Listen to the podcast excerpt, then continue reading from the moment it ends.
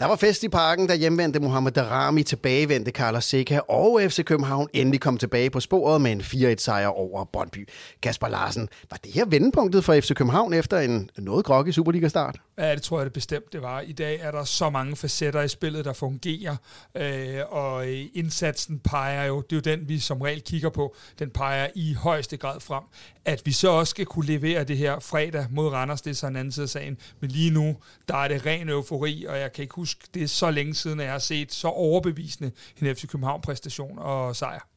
Vi havde jo to gamle kendinge med på banen igen. Vi havde Darame tilbage, vi havde øh, kaptajnen Sikker tilbage igen. Øh, hvor afgørende bliver de for FC Københavns spil øh, fremadrettet her i efteråret? Ja, nu ved jeg jo, at vi kommer ind på Mo rigtig mange gange, men øh, det han øh, bidrager med, det er, det er noget, der er, han er, jeg vil sige, han er kun på 70 procent lige nu, men det han bidrager med, det er altså over Superliga-niveau. Og øh, Sækker, ja, der må man bare sige, at øh, han er ikke en, der har været ude i ni måneder i hvert fald. Du lytter til Kvartibolt, en podcast om hele byens hold for alle, der elsker FCK. Værter er Kasper Havgård og Kasper Larsen. Og dermed så kan vi byde rigtig glædelige velkommen til endnu en derby-udgave af Kvartibolt, hvor vi tager og opgør mod Brøndby under en kærlig behandling. Vi ser på taktikken, teknikken, duellerne, dramaerne og følelserne. Alt sammen for at prøve at gøre os en lille smule klogere på FC København og spillet på banen. I dagens program der sætter vi også fokus på et taktisk tema, vi har valgt ud i dag. Det er indlægsspillet fra øh, FC København. Og så skal vi tale om nogle af de mest legendariske spillere, der nogensinde har spillet i FC København. Og men sanden, om vi ikke også har pakket en lille transfernyhed ind i programmet her, der ligger tidskoder i shownoterne i din podcast-app eller under videoen på YouTube. Og husk, at du kan hjælpe os ved at give os en god anmeldelse i Apple Podcast eller like og subscribe os øh, på vores kanal på YouTube. Den her podcast den er lavet i samarbejde med 3, som gør det muligt for os at producere en masse kvalitetsindhold om FC København til alle jer, der lytter og ser med. Og med 3 Like Home, så kan du bruge mobilen i 73 lande, uden at det koster ekstra. Det er 30% flere lande end andre teleselskaber. Så kan man tage på ferie, uden at bekymre sig om regningen løber løbsk. Se mere øh, i linket, der vi lægger ned i shownoterne. Og så skal vi til dagens kamp mod Brøndby, og med har vi selvfølgelig også vores øh, legendariske talmand, det er Henrik Tustrup, manden, der øh, laver analyserne, kigger ned i, i dataen. Og hvis vi starter med at kigge sådan rent datamæssigt på den her kamp, hvad var det så for en øh, kamp mod Brøndby i dag? Jamen det var en kamp, hvor FC København de helt klart øh, moste Brøndby øh, ganske betragteligt. 18 afslutninger med 8 og en XG på 2,2 mod 0 1,4 til, til Brøndby. FC Københavns offensiv, den var særlig godt kørende, og den præsterede faktisk at have hele af sine 9, 9 af sine øh, 18 afslutninger fra øh, Danger Zone. Uh, allerede efter to minutter, der så vi det her, som Kasper lige nævnte med Darami. Han spiller jo Harkon fri. Det er en, til en chance på 0,2 xg, og burde måske øh, have bragt FCK foran allerede der. Øh, kampens forløb var faktisk med Brøndby mest på bolden øh, frem til omkring en halv time spil, og, øh, har, øh, og her har FCK faktisk stadigvæk, øh, hvad skal man sige, flest afslutninger, hele seks afslutninger mod kun den ene afslutning, som er målet til, til Brøndby. Øh, herefter så kommer FCK mest på bolden øh, og formår at holde trykket frem til øh, 4-1-scoringen. FCK's defensiv, den har rigtig godt styr på Brøndbys offensiv. Den formår, øh, FCK's defensiv formår faktisk at holde Brøndby til fire afslutninger ind til 4-1-målet. Øh, målet, øh, Kappis, øh, Kappis mål til 1-1, det var en rigtig flot øh, afslutning. Øh, det er på en øh, chance, der går ind 3 ud af 100 gange, der formår han altså at øge sandsynligheden til, at øh, den går ind 33 ud af 100 gange. Øh, her kan man altså diskutere, hvorvidt der måske mangler noget pres på, på afslutteren. Øh, målet gav i hvert fald mig øh, nogle mindelser til, til forrige sæson, hvor vi, øh, hvor vi lukkede hele 11 mål ind på skud ud fra feltet. Øh, I den her sæson, der har vi nu allerede lukket lige så mange mål ind på afslutninger ud fra feltet, som vi så i sidste sæson. Så det løb mig lidt koldt ned ad ryggen på den afslutning der. Jamen, uh, tusind tak skal du have, Henrik Tustrup. Der er i hvert fald masser af, af tal og statistik, som uh, vi skal tale om her. Og øh, så laver vi også lige en, en flydende ud, uh, udskiftning her, uh, fordi uh, ind kommer dagens gæst. Og uh, velkommen til dig, Simon Avolder Andresen. Mange tak. Fornøjelse at være her. Du er jo uh, U-træner, U18-træner i AB, og du har en uh, UEFA-trænerlicens, A-trænerlicens, uh, så du kommer jo med rigtig meget fodboldfaglighed, uh, så det er fedt, at du gider at komme og gøre os lidt klogere på spillet. Tak. Jeg skal lige uh, korrekse, jeg er U19-træner. Ja. U19-træner, okay. Ja.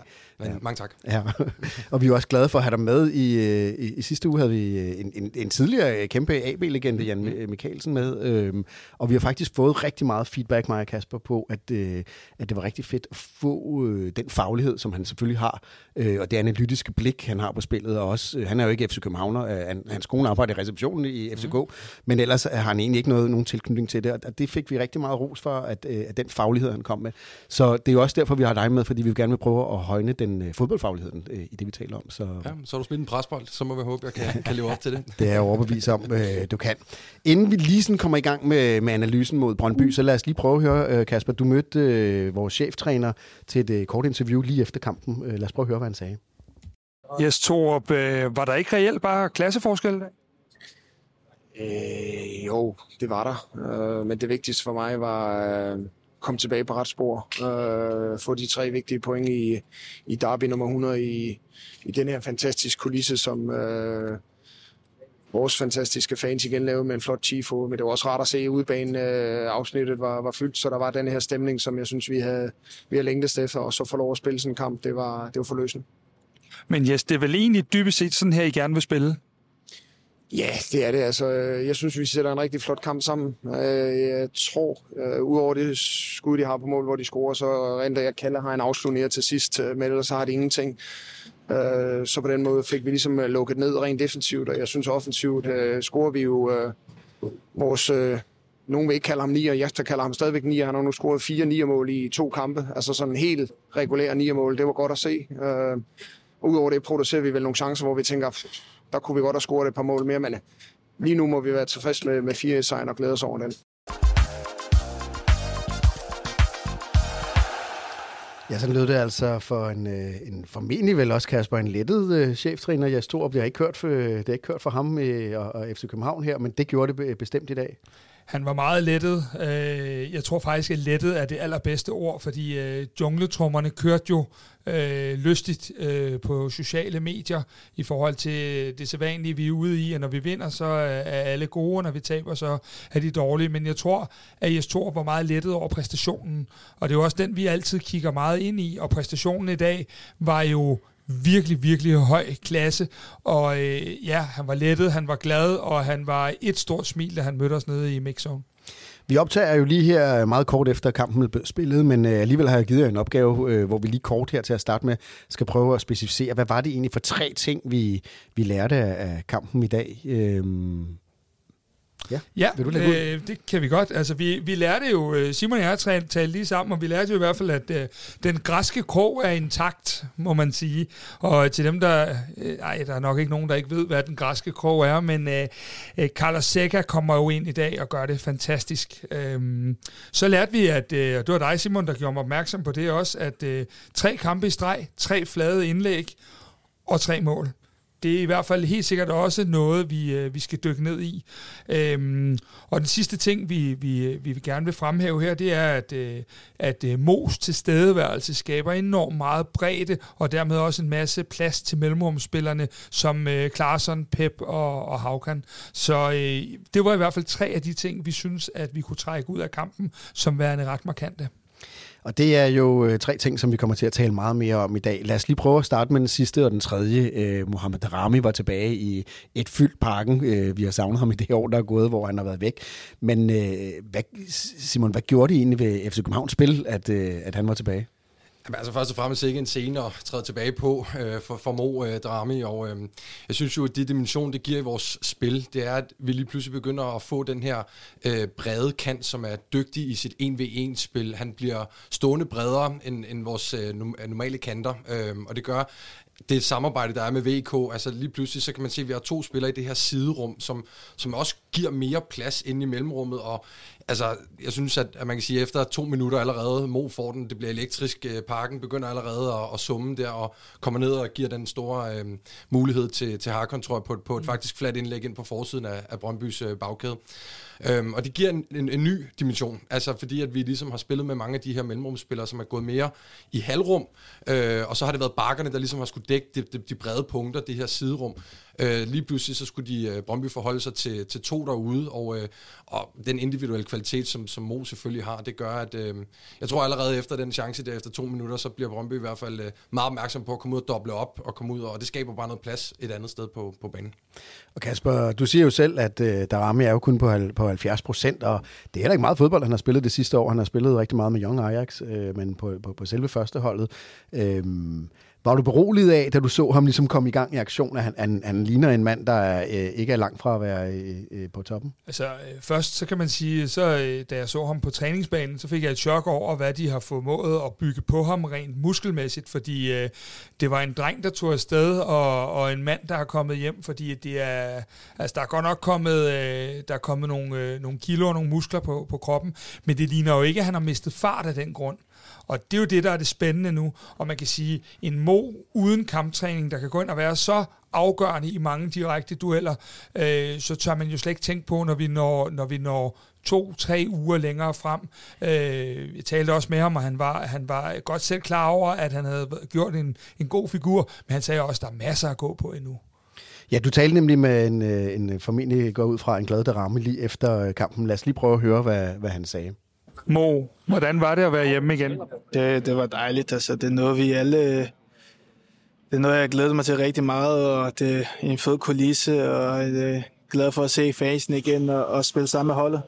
Det kunne vel ikke være startet bedre for dig? Nej, altså vi, vi spillede en god kamp i dag, specielt efter sidste kamp mod Viborg ude, så har vi i hvert fald forventet, og, og det, det er det her, der burde være vores standard. Øh, vi burde spille sådan her nærmest alle kampe. Altså selvfølgelig kan man ikke det. Der har altid, vil altid være nogle kampe, der er mindre gode, men at vi så længe vi står som hold, og vi, vi hjælper hinanden og giver 100%, så, så, så skal det nok gå. Apropos procent, hvor mange procent er du selv på lige nu? Øhm, altså, jeg mangler stadig noget kampform. Altså, jeg kan også godt mærke det, men alligevel så synes jeg, det gik godt i dag. Øhm, vi viser, holdet hjælper mig også. Altså, de hjælper hinanden. Øh, vi, vi får vist, hvor, hvor stærke vi kan være. Det, det, det gør det nemmere også for mig at være med i kampen. Og det var altså øh, ja, Mohamed Darami. Øhm, Simon, du var jo inde på det her samarbejde med Venstre Bak VK34. Øh, det, det fungerede jo sindssygt godt. Øh, sidste øh, Mo var, var i klubben. Kunne du se øh, tegn på noget af det, det gamle samarbejde igen i dag?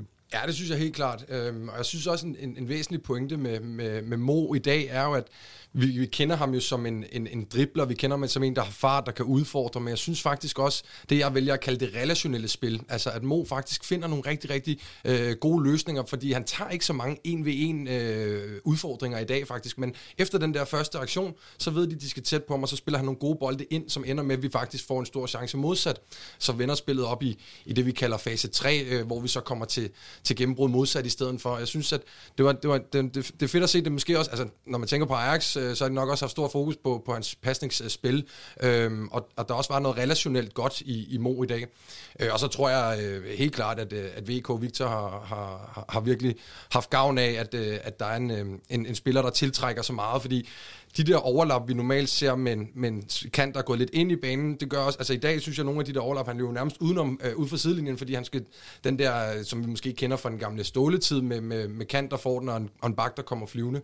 Øhm, det, så, så, det tror jeg virkelig, øh, det virkede til, at, øh, at Victor, han, øh, han trives med det. Og så kan man sige, i forhold til det, du siger der, at øh, nemlig meget enig i forhold til det med Mo, at det virker som om, der var en, en stor sikkerhed i hans pasninger, mm. og netop det der med, at hvor han før godt kunne være lidt sådan øh, løbe blind ind i at skulle udfordre, øh, så bliver han jo kun en meget bedre spiller, når han er uforudsigelig. Mm. Mm. Fordi nu ved de ikke, som du siger, efter to minutter, der går han bare på, på manden med det samme. Og så er det, de siger, hvad gør han så næste gang? Og jeg tror, der er vores øh, norske ven øh, på højre bakken ude i Brøndby, han, øh, han rev sig lidt i håret allerede efter fem minutter, og det forstår jeg godt. Men Kasper, øh, Victor Christiansen har jo ikke haft den allerbedste opstart på Superligaen. I øvrigt sammen med, med, med, med FC København, kan man sige, så er det jo ikke ham ene mand, der er faldet. Øh, så du en, øh, Øh, en, en forbedring i, i det i, i spillet i dag? Jeg synes, jeg så nogle taktiske forbedringer, men om hans egen præstation, der synes jeg også stadigvæk, at Victor øh, Christiansen har noget at gå på.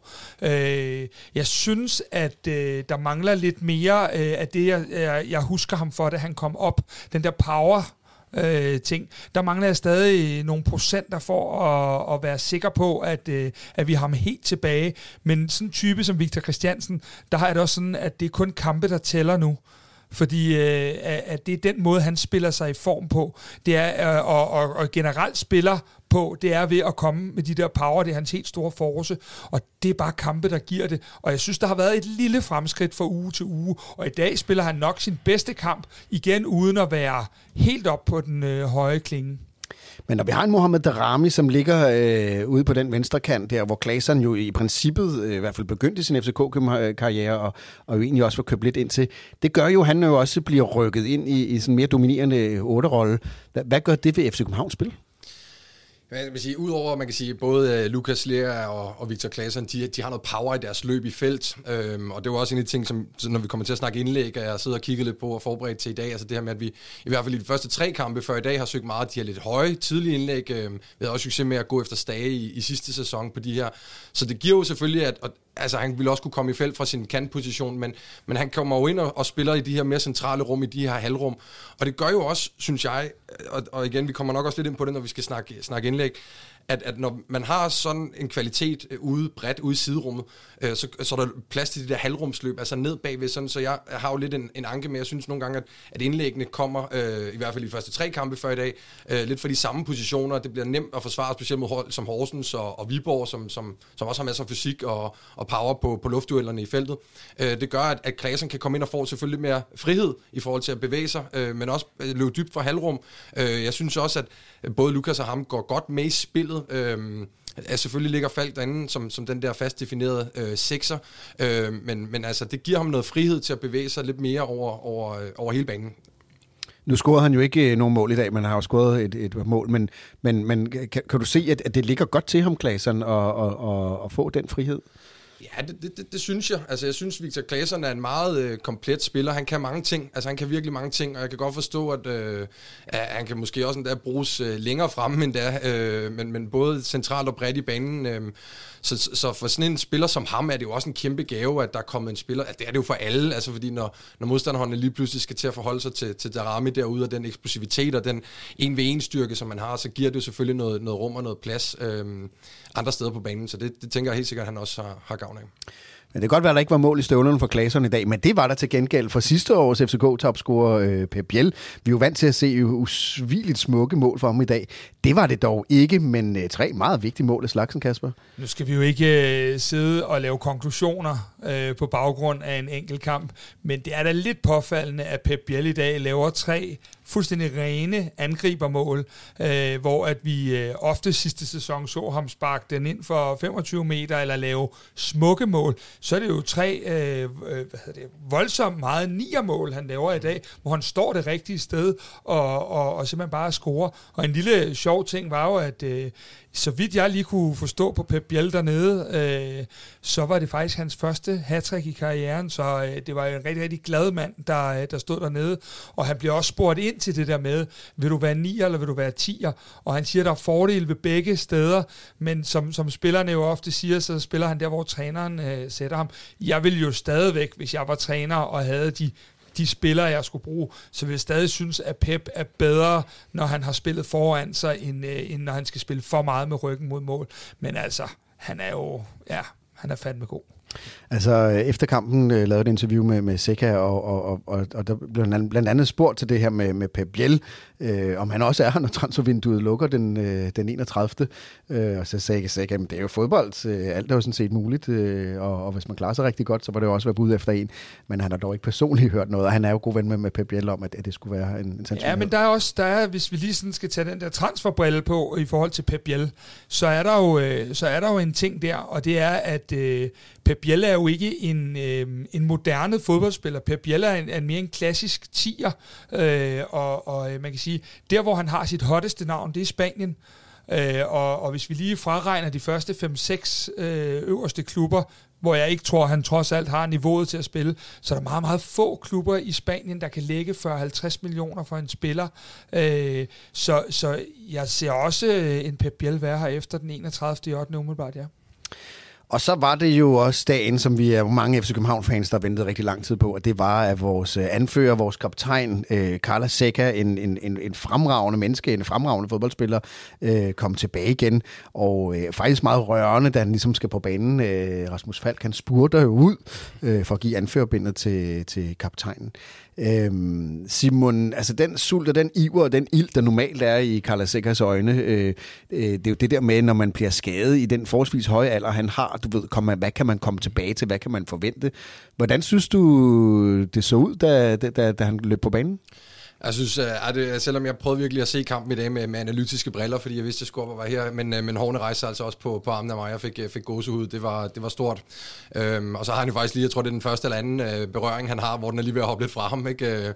Men som, som Kasper også starter med at sige, at den, den græske krog er tilbage, og han er jo i, i, i, min, i mine øjne den, den bedste bolderobrer, øh, der er i Superligaen, og altså, han har jo førhen været den bedste spiller måske, ikke? men han kom jo ind, og, og jeg synes jo altså igen for, for, for min optik, så, så, så bringer han jo også en, en, en spændende dimension til, til FCK-spillet, ligesom vi snakker om med Mon, fordi at Falk blev jo ligesom øh, redefineret som sekser, efter Seca gik ud, øh, og vi har set nogle rigtig gode ting og nogle gode præstationer med Falk. Så det var også spændende at se, hvor Seca faktisk kom ind. Om han kom ind som 8 eller om han kom ind som 6'er. Og de skubbede Falk lidt frem i, i den tid, de var sammen på banen. Og Øhm, og det synes jeg også er spændende, fordi at, at, at, at det her med, at man... Jeg har savnet lidt nogle gange, når Falk har ligget i det der sekserrum, i forrummet mellem modstanderens angreb og midtbanen. Han er meget... Øh, altså, modstanderholdene ved godt, at de skal lukke Falk ned, fordi han er så vigtig for FCK's spil. Og der synes jeg, det er en spændende dimension nu at sige, nu kan man begynde at rotere lidt imellem dem. Altså, fordi på bold, der kan det være at sige, Falk er bedre som sekser, uden bold er Seca bedre som, som sekser. Øh, så, så de rotationer, der kan begynde at komme i spillet med, med de to sammen på banen, synes jeg er interessant. Men, men opløftende, han er en fed karakter, og jeg synes, det var, det var, det var dejligt at se den velkomst, han fik. Øh, ja. Først og fremmest øh, fuldstændig enig. Det, det er et gåsehud over, når det er sådan nogle ting. Øh, vi har jo været ude og lave et, et længere portræt af Seca også. Øh, fantastisk menneske. Øh, det der med, når det er, man ved, hvordan han har slidt i det, man ved, der har været de der, som der er ved korsbåndsskader, tilbagefald, fremskridt osv., og så til, at han kommer ind i dag. Men så også den dimension, som, som Simon siger, specielt også, når vi skal til at spille europæisk. Det der med, at vi, at vi kan være så fleksible, at vi kan have øh, Seca som den forsvarende sekser, når vi skal det, og vi kan have Rasmus Fald som den opbyggende sekser, når vi skal det. Mm. Også alt efter, om vi spiller hjemme mod mm. Horsens, mm. eller at vi har en, en svær udkamp i Herning. Det vil give os en helt anden fleksibilitet i spillet, og øh, i, i de, øh, både talkombinationerne, vi kan lave, hvis vi, hvis vi ønsker det, men også bare i de muligheder, der er. Så hvis jeg lige sige om Seca, inden at vi, øh, at vi at tårne løber helt ned ad kinderne, at Seca kommer også ind på et fantastisk tidspunkt i dag. Det er en velsmurt maskine, han kommer ind til, og Brøndby har mangler idéer og så videre. Vi, vi skal stadig lige huske, inden at vi, vi sådan kommer helt over, hvilket at vi naturligvis skal følelsesmæssigt, øh, så skal vi lige huske på, at det var ikke en kamp for start. Øh, det var en god kamp for Sækker at komme ind i, og gudske lov for det, fordi det fortjener han virkelig. Mm. Og det var også en rigtig glad kaptajn, som vi snakkede med lige efter kampen. Lad os prøve at høre, hvad han sagde. Hello, Sækker. Hello. How was it to be back on the pitch? was uh, was amazing. Uh, I was uh, waiting for that for so long, and uh, hopefully I could uh, could get some minutes uh, in the game like that with the stadium full. so was was an amazing feeling for me, amazing time. I will never forget. You look like you're fit. Yeah, I mean, I have been working these nine months. I've been working now since the preseason very hard to to have some minutes and um, to to play and uh, keep the, the intensity during 90 minutes. So uh, I know I need uh, I need maybe a little bit more, but uh, with the games it will come. And uh, but I feel good. I feel uh, physically good, mentally good. So let's see what happens. Ja, en øh, glad Carlos Seca, øh, forståeligt, og det, det var jo rørende, og han var også øh, altså, nede i mixzone efter kampen, altså han var jo øh, lejen og drillende, og han, han stod og råbte ting ind, da Pabiel, øh, tremålsscoren øh, blev interviewet, så stod han og råbte øh, forskellige ting ind til ham. Øh, så det, det, det, det uden tvivl også øh, karaktermæssigt en, en meget vigtig mand for FC København i forhold til, øh, til, til hele truppen, og og på spørgsmålet, som vi også kunne høre her, om hvornår han er tilbage på, på fuld dam, det, det kan han jo ikke rigtig sige nu. Hvad, hvad er din fornemmelse, Kasper, i forhold til, hvornår øh, er, er, er Carla Sikker fast øh, starter i FC København igen? noget af det, man ser tit, når folk kommer tilbage fra så lang en skade, det er, at man spiller en lille smule på, øh, på, på, på entusiasme og glæde og, øh, og, og lyst til at spille fodbold igen. Øh, og, og det gør Carlos Seca lige nu. Men, men igen, den, den prøve skal først stå, når det er, at vi er presset af et dygtigt hold, og, og at, øh, at, at der er nogle ting. Så mit bud vil være, at, øh, at vi skal passe på ham, og at vi skal dosere ham rigtigt, og lade være med at forsere de her ting. Øh, men så vil der være nogle sekvenser. Øh, jeg kunne godt se nede i Trapsonsborg, når der mangler et kvarter, at øh, en Carla Sækker kan være guld værd at få ind. Øh, men der er der ingen tvivl om, at trænerstaben, og det, det er Jes Torp også inde på, øh, de kigger frem imod hele tiden. Hvor kan vi lige smide ham ind i de her minutter? Nu var han heldig at kunne få 25 i dag. Han fik ikke nogen mod Viborg, fordi der var kampen ikke til det. Så det er hele tiden det der med, at de kan kigge på, hvornår kan vi lige smide ind? Hvornår kan Sækker spille en halv time eller en times reserveholdsfodbold igen? Så, så vi bygger ham langsomt på. Men jeg tror ikke, at man lige skal regne med, at Sækker for eksempel starter ind mod Randers. Det vil være for tidligt og for uansvarligt. Og så øh, skal vi lige kigge lidt på defensiven, som jo virkelig har haft det i hvert fald svært imod Viborg, hvor, der, hvor vi indkasserede fire mål i, i, i den sidste uge. Bøjle var jo ude med en skade, og det øh, gav jo genvalg til Kutsulava, en, en mand, vi ikke har set så meget til det sidste øh, halve års tid i hvert fald, og han var jo øh, med det ståle ord outstanding i, i, i efteråret. Hvad synes du, det gjorde ved FC Københavns spil, at, at vi spiller med de midtstopper med Kutsulava og Vavro? Øhm, øh, først og fremmest synes jeg, at Kutulov var en rigtig god dag. Det må jeg sige. Jeg synes virkelig, han er, han er, han er rigtig god. Og han, han, altså, de, hans forser er jo øhm, hans power, hans duelspil. Han, han vinder jo alt i luften, og han er også en kriger. Øhm, og det er jo klart, at det har man snakket meget om. Uden Bøjle, så mangler man venstrebenet. Man mangler også den bedste pasningsspiller nede i, i sit opbygningsspil i fase 1. Øhm, de der vinklede afleveringer, han kan slå med, med venstrebenet. Øh, og man kan sige, jeg synes, det lignede i dag, de gik en lille smule øh, tættere sammen med Vafro og, og Kutulov. Øh, en gang imellem lidt øh, smallere, eller lavere ned med baksene, sådan, så man kan sige, at, at der blev nogle afleveringsmuligheder til siden, som hvorimod, når, når Bøjle spiller, så kan det være, at de skubber holdet en lille smule længere frem. Øh, vi så også, øh, så vidt jeg husker, i Viborg, hvor de virkelig gjorde meget ud af at lukke Rasmus Falk, så har Bøjle også de gode tipbolde op i, i, i mellemrum. Øh, så, så de flytter jo bolden måske mere bredt, end de spiller langt og spiller i længderetningen, fordi Bøjle har lidt øh, måske mere visioner i de der progressive afleveringer øh, frem i banen. Øh, jeg synes, altså, man kan sige defensivt, så synes jeg, at det er jo interessant at kigge lidt på FCK, fordi de står lidt lavere i første halvleg, end hvad de gør i, i anden halvleg i deres pres. Øhm, og, og, og, og, og Brøndby spiller jo med, man kan sige, den her diamant, hvor de roterer meget, så falder Radosevic ned imellem stopperne, så falder, falder Joe Bell ud på venstre siden.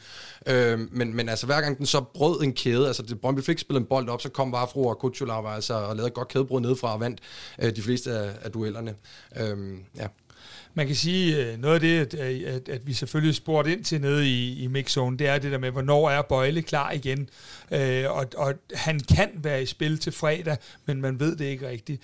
Det sagt, så er det vel, øh, Simon, lidt det samme som med Seca, at øh, vi får nogle andre dimensioner. Vi vil kunne få kampe, hvor vi har vores to udsmidere, og hvor at det vil give allermest mening, og så vil vi kunne få kampe, hvor det er sindssygt vigtigt, at vi kan sætte spillet ned fra, fra bagkæden af. Så det vil igen også være noget, hvor vi har nogle taktiske greb, vi kan lægge ud, mm. alt efter modstanderen, øh, og alt efter, hvad der er behov for. Og det er det, jeg siger, det er der, hvor det var vigtigt at få Kutsulava ind og lave den stærke indsats, han laver i dag. Det er jo lige præcis, fordi nu viser vi, at vi har tre, vi kan stole på, alt efter, hvad det er, vi har behov for. Mm. Men, men Kutsulava har jo haft det, det hårdt af rigtig mange årsager, men er blevet presset lidt ud af, af Vabro, og, øh, øh, og dels fordi han jo også havde en, en, en, havde en skade på et tidspunkt, men i hvert fald så har han jo været meget påvirket af, af krigen i Ukraine, og, og har jo en, en, en personlig tragedie der med, og, og har der måske heller ikke i foråret været, øh, man skal sige i hvert fald mentalt fit til, til at spille øh, fodbold. Men da vi så ham, da han kom til FC København sidste efterår, øh, så var han jo en af de bedste forsvarsspillere i, i FC København, og han er ligesom blevet holdt ude på bænken. Hvad vil du vælge, Simon, hvis du havde alle de tre øh, midt, midterforsvar øh, fuldstændig fit? Øh, hvem skulle så spille den øh, optimalt?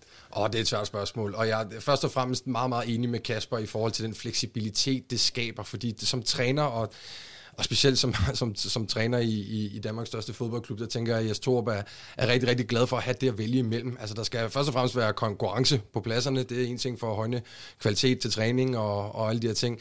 Øhm, men, men, men altså, det, jeg vil nok gå altså, altså, at sige ud fra modstanderen, altså, altså, jeg ved godt, det er måske sådan lidt det kedelige eller nemme svar, men, men øh, vi skal møde, jeg kan huske, nu øh, får jeg sådan lidt associationer til den der PSV-kamp, vi spiller på hjemmebane, øh, mener det er. Det kan også godt være, det på, men de der otte mål, vi lukker ind i de to kampe der på PSV, det er jo indlæg, høj indlæg, og det var jo nærmest, øh, altså det var omkring Bøjle, og vi kunne virkelig se, at det der indlægsspil, hvis man skal møde et hold, der virkelig kommer med mange høje indlæg, og vi ved, at det kan være Øhm, et, et bundhold i Superligaen måske, som spiller lidt mere primitivt med lange bolde op til en, en stor, stærk ni, og så kan det give bedre mening, at Kutulava spiller, end, end at Bøjlesen spiller, fordi jeg tror, det er rimelig sådan øh, veldefineret, hvor forskellen er på de to, som jeg også hører, vi, vi snakker om her. Ikke? Um, ja. Men hvad synes du, du gjorde ved, ved opspillet, Kasper? Fordi vi har jo set i de kampe, hvor modstanderne har formået øh, både at lægge en bøjlesen og en, og en falk, ligesom lukke dem lidt ned, så ser vi lidt øh, svage ud i opspillet. I dag havde vi jo kun falk, og vi havde ikke bøjlesen. Hvordan synes du, det, det, det blev lagt an spillet helt ned fra forsvaret? Jamen, jeg synes, vi har været lidt endimensionelle nogle gange i forhold til det der med, at, at, at nu har vi valgt at placere falk på den her sekser,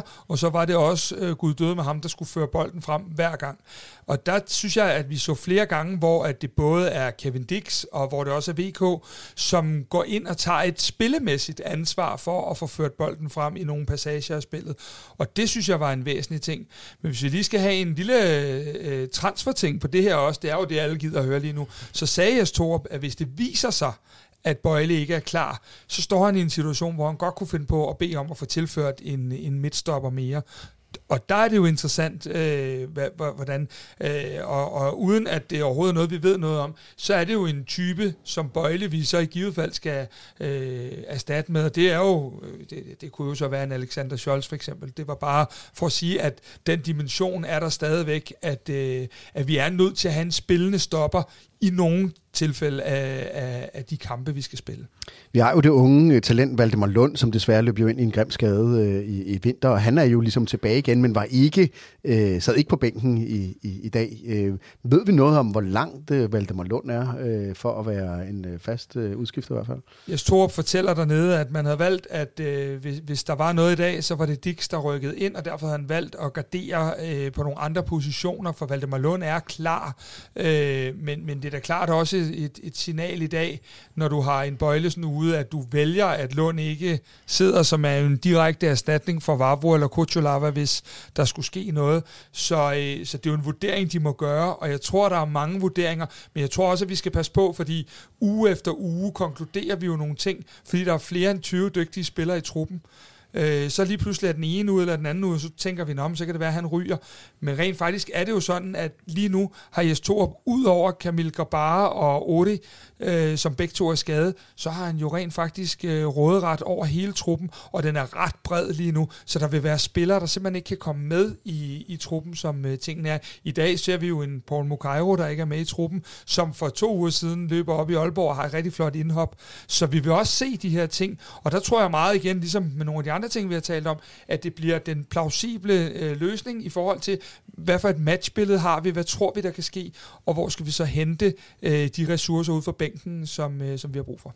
Vi øh, bliver lige lidt nede i defensiven, fordi øh, Dix er jo ligesom fortrængt øh, Ankersen øh, fra startopstillingen, og øh, jeg synes lige umiddelbart, når man lige kigger, øh, han havde et indhop i, i, i den sidste kamp, øh, eller seneste kamp, vi spillede øh, mod Viborg, og, og nu startede han i dag, og jeg synes, der var noget af den energi og fremdrift i hans spil, som vi så øh, sidste efterår, da han startede i FC København.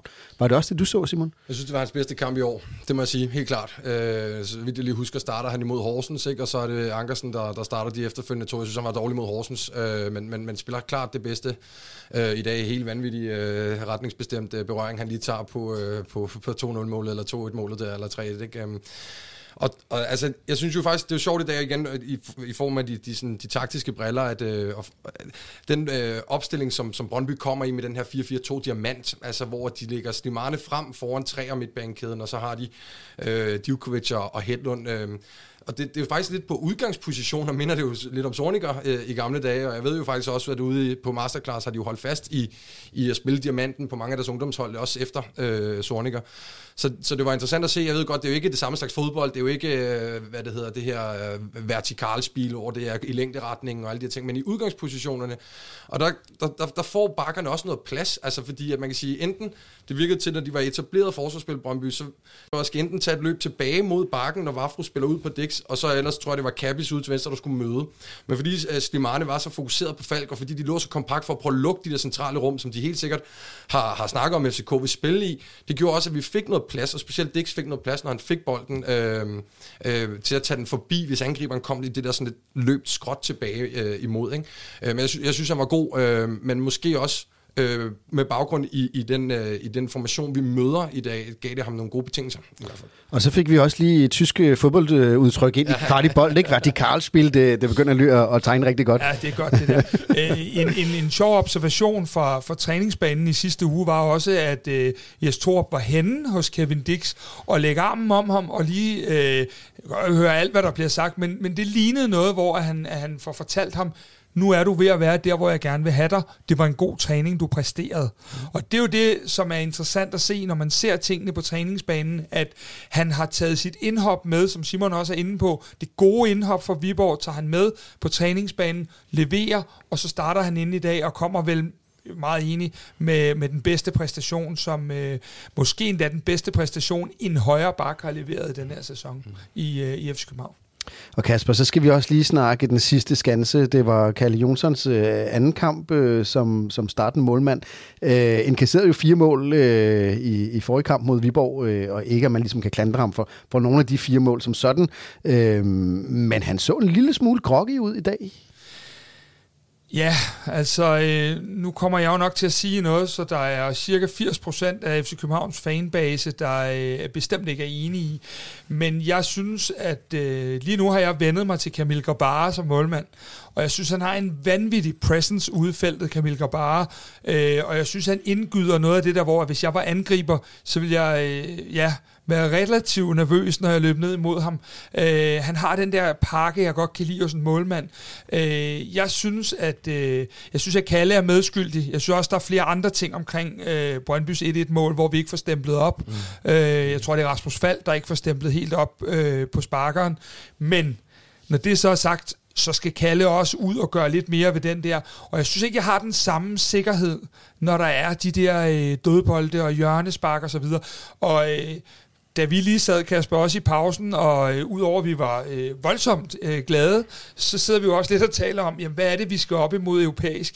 Jamen, det er jo, øh, øh hvad hedder det, en en europæisk forvart, der på mange måder, Andreas Cornelius, øh, jo dominerer det luftrum.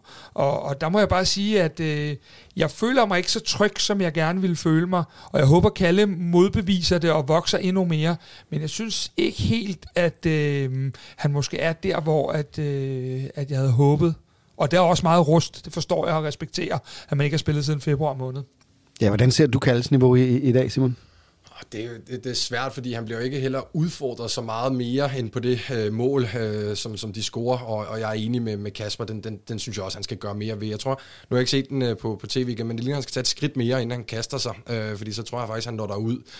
Øh, jeg har lidt fornemmelsen af, at, at, at, at det, som, som Kasper også øh, beskriver, den her, der, der er sådan lidt også den nervøsitet omkring, når bolden går tilbage til ham, øh, med spillet i fødderne. Ikke? Øh, men, men altså, det er jo ikke, fordi han bliver øh, udfordret synderligt meget mere, og så er det jo oftest nogle gange rigtig ærgerligt, fordi hvis der så havde haft en 3-4 store chancer, hvor han kom modbevist øh, og taget nogle gode redninger, så havde vi måske haft et, et andet billede på hans kamp. Ikke? Ja, han har vel ja. en til sidst, hvor han ja. lige gør det rigtig, rigtig mm. stærkt. Og, og det gode er også lige nu, når vi, når vi taler om det her, det er rigtig dejligt at kalde, han er plus 30. Altså det er rart, at øh, de ting, der sker, i, øh, i, i hans situation som, som anden målmand, der kommer ind og skal være more or less frelser for en Champions League, som tingene ser ud lige nu, øh, at, at det er en mand, der har prøvet noget. Men jeg vil da ærlig om, da han lå og havde slået skulderen, der øh, kom jeg i hvert fald i tanke om, hvorfor det var, jeg havde plæderet for, at vi skulle skynde os ud og få en, en, en erfaren målmand, fordi der sidder et af de aller, aller største målmandstalenter, der har siddet, været i FC København i mange, mange år. Men han er 16 år, han har ikke spillet en Superliga-kamp, og han er lige rykket op og kunne dybest set, eller han kunne spille på vores U17-hold stadigvæk. Så øh, jeg, jeg håber, at FC København går ud og finder noget rutine, om det så skal være en første, anden målmand, det ved jeg ikke, men, men en, som, som vi kan stole på, hvis alle skuldre vidderligt havde fået et, et, et lidt værre tryk, end det, det lige øh, ser ud til. Hvor, hvor sandsynligt øh, tror du det er, at vi, øh, vi henter en målmand her i, i transfervinduet? Det er øh, 100% at de leder alle vegne, og øh, det som jeg også har sagt før, det er, at øh, PC har sat øh, samtlige agenter i gang. De har allerede fået øh, 8-10 meldinger tilbage, og han har sagt nej tak til dem alle sammen. Så det er jo også det, og det er det, jeg ikke rigtig ved, hvad er det, han leder efter. Fordi Kalle Jonsson har et år tilbage af sin kontrakt, så det er hele det der puslespil, som vi ikke kender, som kun PC kender. Hvad er det, han vil? Fordi ret beset kan Kamil bare være klar om godt en måned, men klar, hvad er det, når man har haft så øh, trods alt øh, en alvorlig ting. Nu har Kamil bare nok en psyke, der siger, at han bare spiller, men, men, øh, men hvad hedder det, det, det er jo en, en, en alvorlig uheld, han var ude for, øh, og jeg bliver da i tvivl, om man bare spiller lige fra, fra day one, når han er klar igen. Og det er jo ikke bare en måned han ude, det er jo en skæbnesvanger måned, hvor man jo øh, har jo øh, CL-kvalifikationen at spille om, øh, plus 240 millioner. Øh, det, er jo, det, det, det er jo i hvert fald svært at gamble med, at, at man lige pludselig sætter en 16-årig mand potentielt ind for at skulle, at skulle spille... Øh, Jamen, det kommer ikke til at ske. Nej. Det kommer ikke til at ske, at Andreas Dittmar agerer anden målmand, når vi møder Trapsonsborg. Det tror jeg simpelthen ikke på. Hvad, hvad tror du, Simon? Hvad siger, du, hvad siger han på træningsbanen, Kasper? Du ser en del træning, og godt være interesseret, fordi det, det, sådan af princip kunne jeg godt sådan finde på lidt at anholde det der med, at, at, øh, det, han er målmand, han er ung, men, men hvis det havde været en markspiller, så havde vi måske ikke tænkt på samme måde over det. Øh, hvis den næstbedste øh, venstrekant eller næstbedste højreback eller, eller andet var 17 år gammel, så havde vi, så havde vi bragt ham. Og det er også en, en af de ting, som, som øh, Jes Torup gør, tør at bruge de unge, og øh, uden at kende øh, øh, Ditmer, øh, der som jeg tror faktisk lige er fyldt 17 her for et par dage siden, ja. men, men så, så ved jeg bare, at han i hvert fald altid igennem øh, rækkerne har været anset som, som værende et kæmpe talent i, i FCK, og, og, og, og man kan sige, det, selvfølgelig jeg kan godt forstå, at man som FCK-fan øh, gerne vil have lidt sikkerhed, men, men jeg synes bare, at man skal passe på, at Øh, hvis, jeg hørte også, at han synes, at han er, han er god, og han har også slået ham, Johan... Øh, Guadagno. Ja, ja. Guadagno, ja, øh, af der, ikke? Ja. Øhm, så ja, jeg var også lidt interesseret i, hvordan, hvis du har set noget til træning, hvordan, altså... Jamen, jeg, jeg tror, jeg kan give det, det, det bedste eksempel, fordi det, det er altid svært, når man, jeg er heller ikke målmandsspecialist på nogen måde, men det bedste eksempel, jeg kan give, er jo lidt, at øh, vi spiller en, en træningskamp øh, mod Silkeborg, hvor han øh, jo får chancen i anden halvleg, og, og hvor Silkeborg øh, ret hurtigt øh, scorer for næsten 0 grader. Og det er jo ikke dermed et udtryk for, at han er en dårlig målmand eller noget, men det er et udtryk for, at han skal op og lære at spille, og øh, han har ikke haft mange træninger hele sidste sæson med Superliga-truppen af indlysende årsager, også fordi man havde Johan. Øh, så jeg tror, at øh, jeg ved ikke, om I kan huske, at vi havde en, en ung fyr, Jakob Busk herinde, som måske blev kastet lidt for tidligt for løverne en gang, og det er sådan noget, der kan sætte sig både i samspillet med fansene og andre ting. Så jeg tænker, man også, når vi har så stort et målmandstalent her, skal vi også bare passe på, at vi ikke kommer til at ødelægge ham, og så er der igen forskel på, om han var kommet ind mod, undskyld Horsens, så det er jer, der bliver ved med at blive nævnt, men Horsens hjemme, eller lige pludselig at Kalle får et riv nede i, uh, i Trapson foran uh, mange milliarder øh, fanatiske tyrkiske tilskuere. Så jeg synes, at, at vi skylder Andreas Dittmar og os selv, og det pengebeløb, vi spiller om lige nu, øh, at, at finde en rutineret løsning, hvad det så er, vi ender ud i, øh, det ved jeg ikke. Men det skal selvfølgelig være en, der kan, der kan der, der kan stå i den modvind, det er at stå nede, øh, fordi det er godt nok ikke en af de sjove udbaner at skulle spille øh, nede i Tyrkiet. Jeg synes, det er en god pointe. God pointe, fordi det er sådan et beskyttet ungt menneske på den måde, der man kan hurtigt få udlagt hans øh, nærmest karriere her i FCK med, med, med, med det, der er på spil, ikke? hvis han ikke leverer. Så, ja. Og Simon, så skal vi lige øh, ind i det her, fordi du sagde jo selv, det er måske svært at vurdere Kalle Jonsons indsats, fordi der var jo ikke mange forsøg, øh, Brøndby kom med. Det, det, det, det kan tælles på, på, på under en hånd. Mm. Så mit spørgsmål må egentlig også lidt gå på det her. Var det et øh, usædvanligt tam Brøndby-hold, fordi FCK var gode til at takle dem? Eller var det bare et, et Brøndby-hold, der mangler noget lige nu? Og, og selvfølgelig skal man så også sige, de, de spiller jo også europæiske kampe i øjeblikket, så de, de kører dobbeltprogram. Ja, godt spørgsmål, øh, og, og, og svært for mig at svare på, fordi man, altså, nu, nu ser jeg heller ikke alt øh, Brøndby-fodbold, og det er jo... Øh, man kan sige, der kan jo ligge en kamp derfra i torsdags i, i benene, som selvfølgelig kan betyde noget for det sådan rent fysiologiske i forhold til intensiteten i deres spil. Jeg synes, i første halvleg, hvis man sådan skal prøve at dissekere det lidt, der har Brøndby jo bolden mest, øh, og de har den jo, fordi må, måske også øh, øh, hvad det hedder, besluttet, at FCK stiller sig en lille smule lavere, for de har den jo ikke farlige steder. Øh, de har den jo meget nede i deres fase 1, og Brøndby er jo gode til at holde øh, besiddelse i, i, i bolden dernede, og så falder Radosovic ned, så falder Joe Bell ned, så der hele tiden er de her brede muligheder, der er hele tiden de her punkter at spille på, og det var lidt sjovt at se, jeg prøvede virkelig at lure FCK's pres på, på, på den der træerkæde, som det blev for Brøndby, når Radosevic faldt ned. Øh, og det var, virkede sådan lidt skævt, fordi så, så gik, øh, hvis det var Harkon, der gik på som højre kant på deres, på deres Brøndbys venstre stopper, så var det ikke Mo, der gik op på deres øh, højre stopper, så var det så øh, Klaasen, der gik op og Pelle, øh, Biel på deres centrale. Og, øh, og, og så prøvede vi ligesom at skævvride det sådan lidt, men Ja, jeg synes, Brøndby mangler noget i forhold til intensitet. Jeg synes, de mangler at, at blive farlige. De havde jo bolden, men de havde ikke bolden nogen steder, hvor det ligesom var, var, var farligt for FCK. Øh, indtil den så lige pludselig lå inde i, inde i rosen derinde. Ikke? Øh, men jeg synes, det er svært for mig at svare på. Men Niels Frederiksen blev faktisk stillet det samme spørgsmål nede i mixzone, og uden at jeg nåede at høre det hele, men han var så den første, der kom ud og var klar til pressen. Øh, hvad hedder det? Og mens vi lige ventede på FCK-spilleren, øh, tænkte jeg, gå lige lure lidt. Øh, og han sagde, at det var, øh, det, det, det var en blanding. Han sagde, at det er et rigtig, rigtig godt FCK-hold, vi møder i dag, og vi rammer slet ikke, fuldstændig som, øh, som Simon siger, øh, den intensitet, vi skal møde FCK-hold med ind i parken. Øh, så, så han var sådan meget afklaret med, at det var en både og situation. Øh, både at det var en rigtig god FCK-præstation, men også at de selv ikke havde formået at, at levere det, der skal til, for at man får point i parken. Hvis vi skal, øh, Simon, vurdere Jes Torup øh, lidt, øh, han har jo været under hårdt pres her, eller er jo under et kæmpe øh, hårdt pres, fordi vi har, vi har haft den øh, i hvert fald indtil i dag pointmæssigt, og også noget spillemæssigt øh, tvivlsom øh, begyndelse på. Sådan. Øh, gik, øh, han lagt den, den rette øh, taktik og strategi mod Brøndby her? Altså, synes du, at vi, vi kunne øh, vurdere hans indsats positivt? Ja, det synes jeg. Jeg synes, at FCK er gode i dag. Jeg synes, og nu har jeg jo også hørt i, øh, hvad det hedder, efter Viborg-kampen, der virkelig også prøvet at tale noget af det her op med, at spillet, det var faktisk måske noget af det bedste, vi havde set øh, i, i Viborg, selvom vi taber øh, 4-2 derovre, men Øh, og jeg, jeg synes, jeg vender lidt tilbage igen til det her med, at den måde, den, altså sådan, man kalder det filosofi, eller DNA, eller udtryk, eller hvad jeg tror gerne vil finde frem, er jo øh, er, er tydeligt. Det er tydeligt, at vi kan, vi kan se, hvad det er, han gerne vil, at vi vil gerne spille langs jorden, vi vil gerne prøve at spille centrale bolde, vi vil gerne øh, have de her mange øh, spillere ind i, i halvrum og centralrum.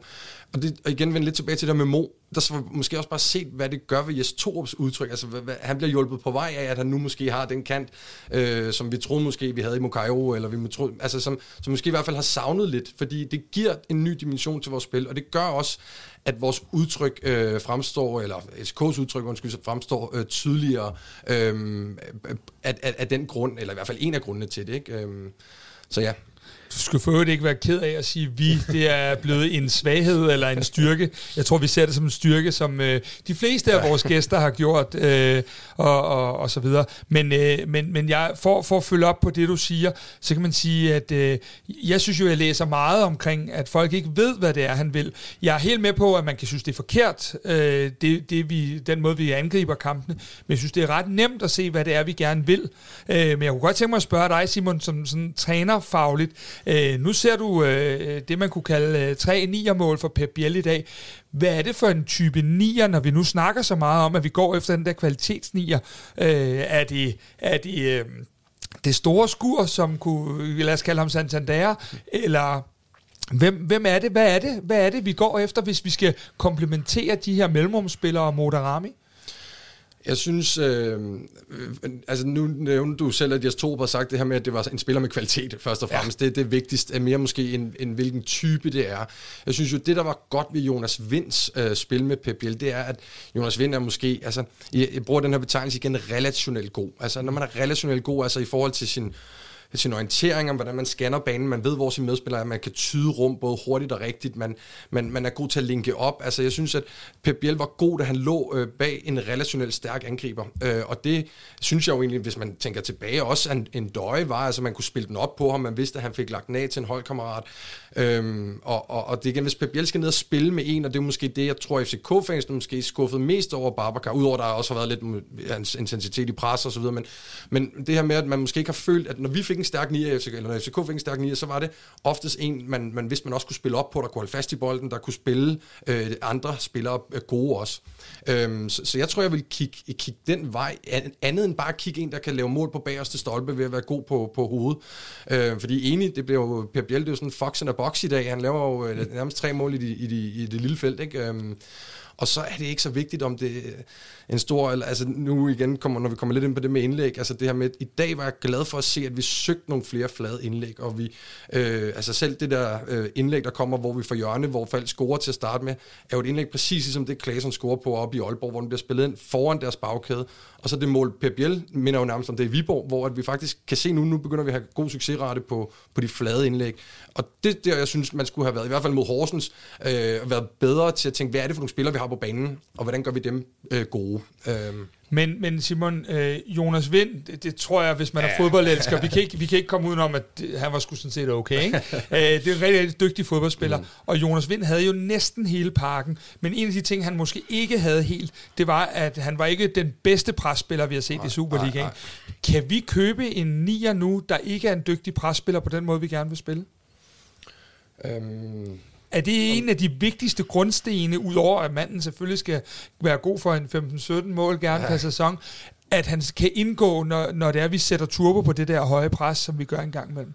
Ja, det, jeg vil sige, jeg, jeg, igen, nu ved jeg jo ikke, hvordan uh, Babacar for eksempel er blevet scoutet, og hvordan man har set ham presse i hans, hans det tidligere Det tror jeg klubber. ikke, at der er så mange, der... Nej, nej, nej præcis, ja. men det er i hvert fald bare for at sige, at det, det synes jeg i moderne uh, fodbold, og vi har også en landstræner, der hele tiden snakker intensitet som det vigtigste ord. Altså, man kan ikke komme udenom, at det er også i ungdomsfodbold, det, det, det er det, vi snakker om, når vi, når vi presser. Hvad vi, altså, og intensitet, det betyder, hvor hurtigt du løber din presløb, hvor hårdt du rammer i dine dueller.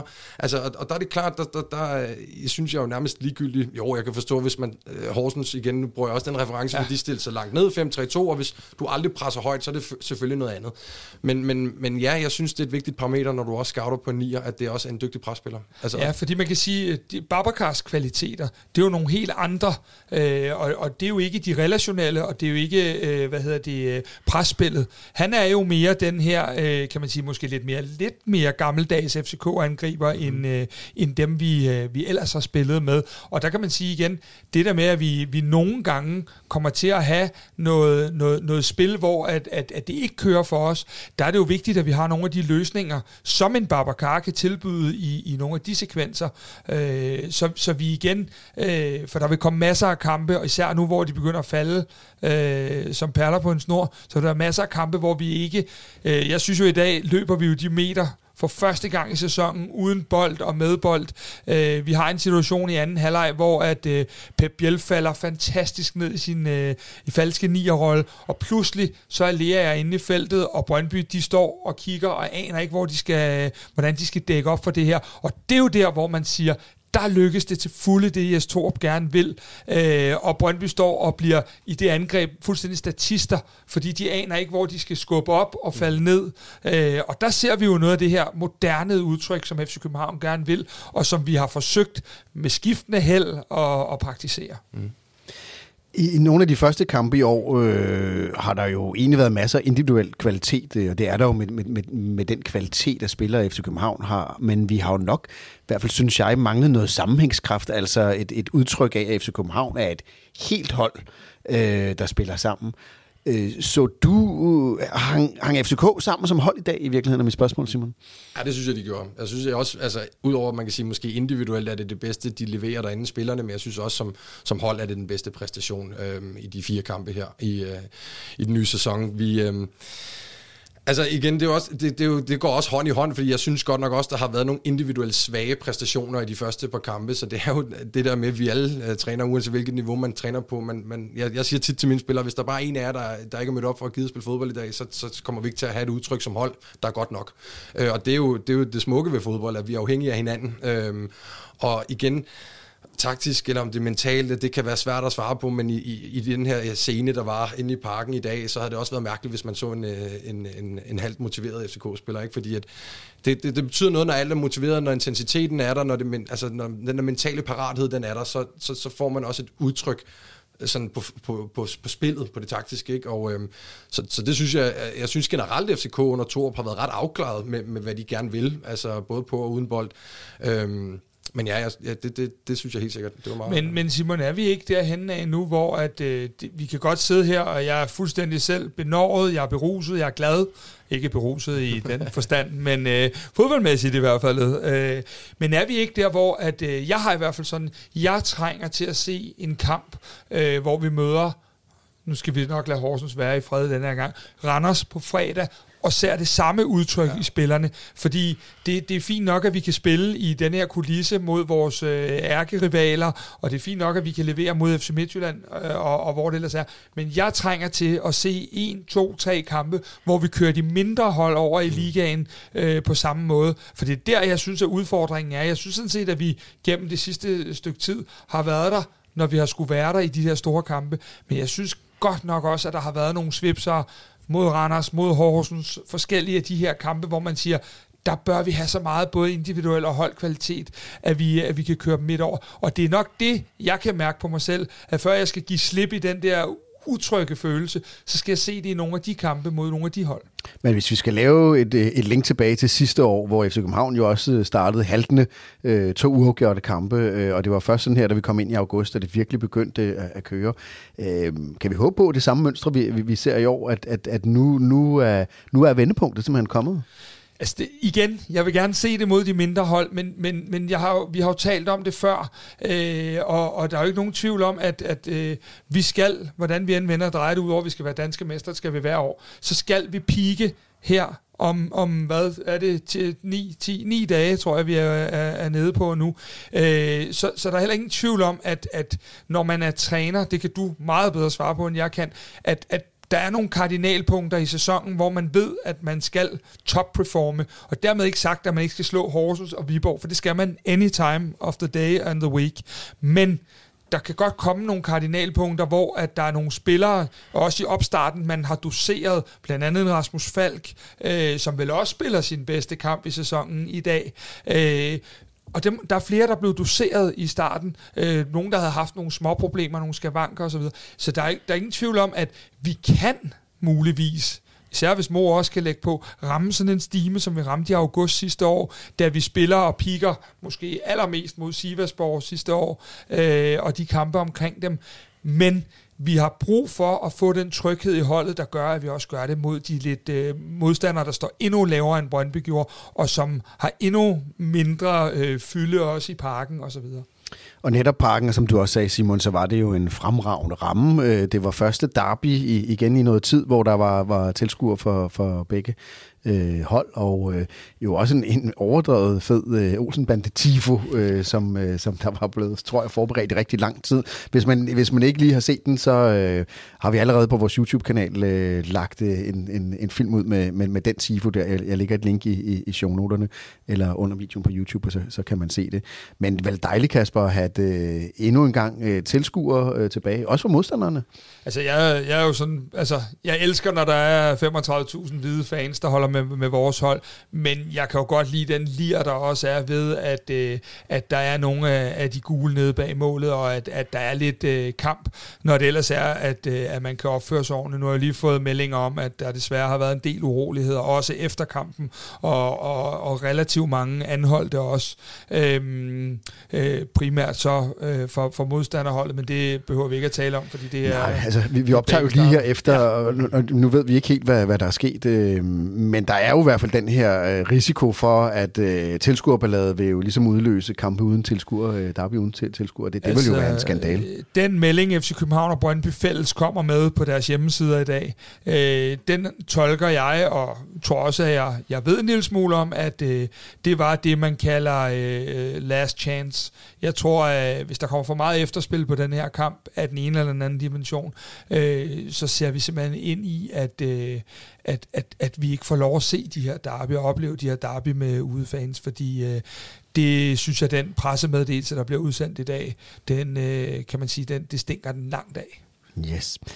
Vi øh, lukker lige ned for analysen af Brøndby-kampen her, øh, men vi har masser af godbidder tilbage i den her podcast. Vi skal blandt andet lige om lidt, så skal vi lave taktisk nørderi øh, i dag om øh, indlæg, øh, og for en uge siden øh, havde vi jo en, en, et glimrende indlæg om, omkring øh, øh, den falske nier. Men inden da, så skal vi lige til det spørgsmål, øh, som vi hver eneste uge stiller på de sociale medier sammen med vores partner 3. Øh, stiller vi nogle spørgsmål til FCK-fans, og i, i, i den forgangne uge, der stillede vi det spørgsmål, vil, hvis man nu kunne, kunne, kunne opleve én spiller tilbage i en hvide trøje, øh, af alle spillere, der har spillet i FC Københavns øh, 30-årige øh, historie, hvem vil man så gerne se i, på en enkelt kamp i, for FC København i, igen? Og vantro er der jo kommet øh, rigtig mange bud. Øh, vi har, kan, kan kun tage nogle få af dem med her, øh, Øh, men hvis man er interesseret i lige præcis den debat, så er det bare at følge os på de sociale medier. Øh, vi har en Facebook-side, vi har en Facebook-gruppe, og man kan, kan følge os på, på Twitter også og Instagram. Men øh, lad os lige, jeg har taget et udpluk med, og så kan vi måske tale lidt om det. Øh, Sune Ketil Eriksen skriver øh, på vores Facebook-side, øh, Damen Døj, klart bedste angriber, øh, og så kunne han passende få den hedder, som han og hans præstationer fortjener. Øh, og det er jo med lige en slet skjul, øh, hvad hedder det, kommentar til, hvordan han desværre jo kom lidt ud af, af, af bagdøren, øh, Damen Døj, men jo en kæmpe FCK-legende. Så skriver Finn Andersen her, øh, Jesper Gonkær, den bedste i den hvide trøje nogensinde. Øh, Emil Joachim Heine, øh, en af vores lyttere, øh, han vil gerne lidt tilbage i tiden. Han siger, jeg vil elske at se Lars Højer banke et frispark-mål ind, og det, Kasper, tror jeg, det kan du øh, være med på. Ikke? Den er du er helt med på. kæmpe, kæmpe Lars Højer-fan i 90'erne, øh, som jeg, som jeg husker det. Ikke? Henrik Thyssen skriver her, det er fristende at sige Delaney, men øh, det satser jeg på sker. Så jeg siger Jesper Grønkær, en af de bedste spillere set i den danske Superliga, uden sammenligning. Og øh, det blev fuldt op af, Mikkel Max Nielsen, der skriver, Grønkær, for mig stod han som en frontfigur for at rykke os op i næste niveau. Samtidig er han symbol på den næste hylde, som jeg savner pt. Øhm, så der bliver der også nævnt øh, Zuma her og, og William Kvist. Der bliver nævnt øh, mange af de rigtig store øh, legender. Kasper, øh, FCK, øh, kæmpe FCK-fan siden øh, 92, hvor klubben blev, blev oprettet. Hvis du nu kunne vælge én spiller, du kunne få lov at se i en kamp igen i den hvide trøje, hvem skulle det så være? Jamen sådan, inden jeg svarer, så synes jeg faktisk, det var sjovt, at der var øh, påfaldende mange, der, der skrev øh, Harald Bratbak. Øh, gammel øh, legendeangriber, der, der startede med at lave en 3-4 mål i sin øh, debut. Det var ikke lige det navn, der sådan kom først på, men jeg tænker, det er fordi, at han er en øh, notorisk målscorer. Det er det, vi synes, vi mangler. Men altså, øh, det, det nemme svar øh, for mig, det er også øh, Darmendøj. Øh, fordi jeg, jeg vælger også at sige, at Delaney skal vi nok få lov at se. Men altså, hvis vi sidder lige her nu ni dage før Trapson-kampen, så tænker jeg da bare, at øh, om ni dage, så øh, vil jeg gerne se Andreas Cornelius tilbage i den hvide trøje. øh, så har vi slået to fluer med et smæk, øh, ja. umiddelbart. Nu er det jo sådan en kontrafaktisk historieskrivning, hvis man kunne lave historien om, og det kan vi jo desværre ikke. Øhm, Simon, er der en spiller, som du tænkte, det var virkelig en spiller, jeg godt gad at opleve en, i en kamp igen? Jeg synes en spiller her, som jeg synes, øh, Robert Skov, Ja, jeg, jeg mener faktisk, altså, det der med også at have en venstrebenet højre kant, det har vi ikke haft så meget i FCK's øh, historie. Ikke fordi vores spil sådan, altså, det var jo super i forhold til det, også i, med overlap og stålespil med, med bak, der kom flyvende og indlæg og sådan nogle ting. Øh, jeg synes, han var så øh, Øh, voldsomt god i den sæson, hvor han laver de der næsten 30 mål, ikke? at man kunne godt have tænkt sig at se det lidt mere. Og det var altså lige den korte version af, af, af ønskescenariet, en spiller man kunne se igen. På torsdag stiller vi et spørgsmål på vores sociale kanaler igen, som øh, handler om øh, FCK og, og også FCKs historie. Så hvis du ikke følger os, så er det bare øh, at gå ind og følge os på, på, på kanaler videre. Kvart i bånd. Nå, vi er jo, Kasper, begyndt på et, øh, et nyt koncept, øh, hvor vi jo ligesom har øh, et, et taktisk tema, som vi, vi nørder øh, hver uge. I den her uge, der har du ligesom defineret, at vi skulle prøve at kigge på FCK's spil i indlægsfasen. Og vi har jo bedt Henrik Tustrup, øh, vores dataanalytiker, om ligesom at prøve at kigge lidt nærmere på, øh, hvordan ser det egentlig ud øh, rent statistisk med FCK's indlæg øh, fra den gang, vi havde Ståle, og, og så frem til i dag. Og øh, han har lavet en længere analyse her, som, hvor jeg vil prøve at, at læse lidt op af den, og så kan vi jo prøve at, at debattere det bagefter. Men øh, han skriver, øh, det gennemsnitlige antal af indlæg er ikke faldet markant efter Torup er kommet til. Omkring to færre indlæg per kamp i snit under Torup end under Ståle. Så der er ikke nogen kæmpe forskel, øh, men der er nok til at sige, at der er en klar tendens.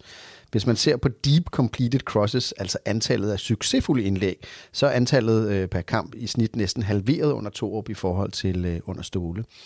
Og det fortæller, at holdet søger indlæg mindre i deres spil, og samtidig er markant ringere til at udnytte de indlæg, der, øh, der kommer.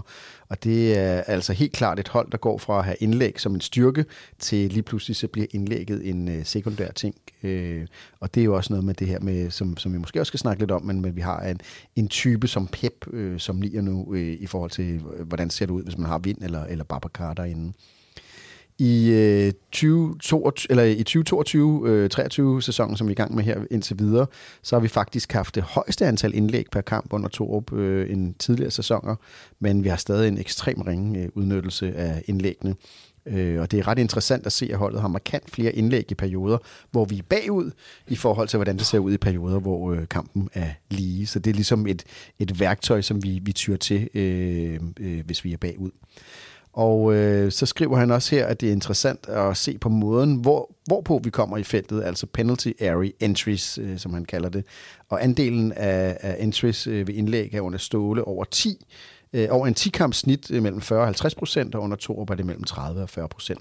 Og det bekræfter igen, at vi er altså et hold, der er i mindre grad søger at udnytte indlæg øh, som måden at komme til chancer og, og ind i, i modstanderens felt.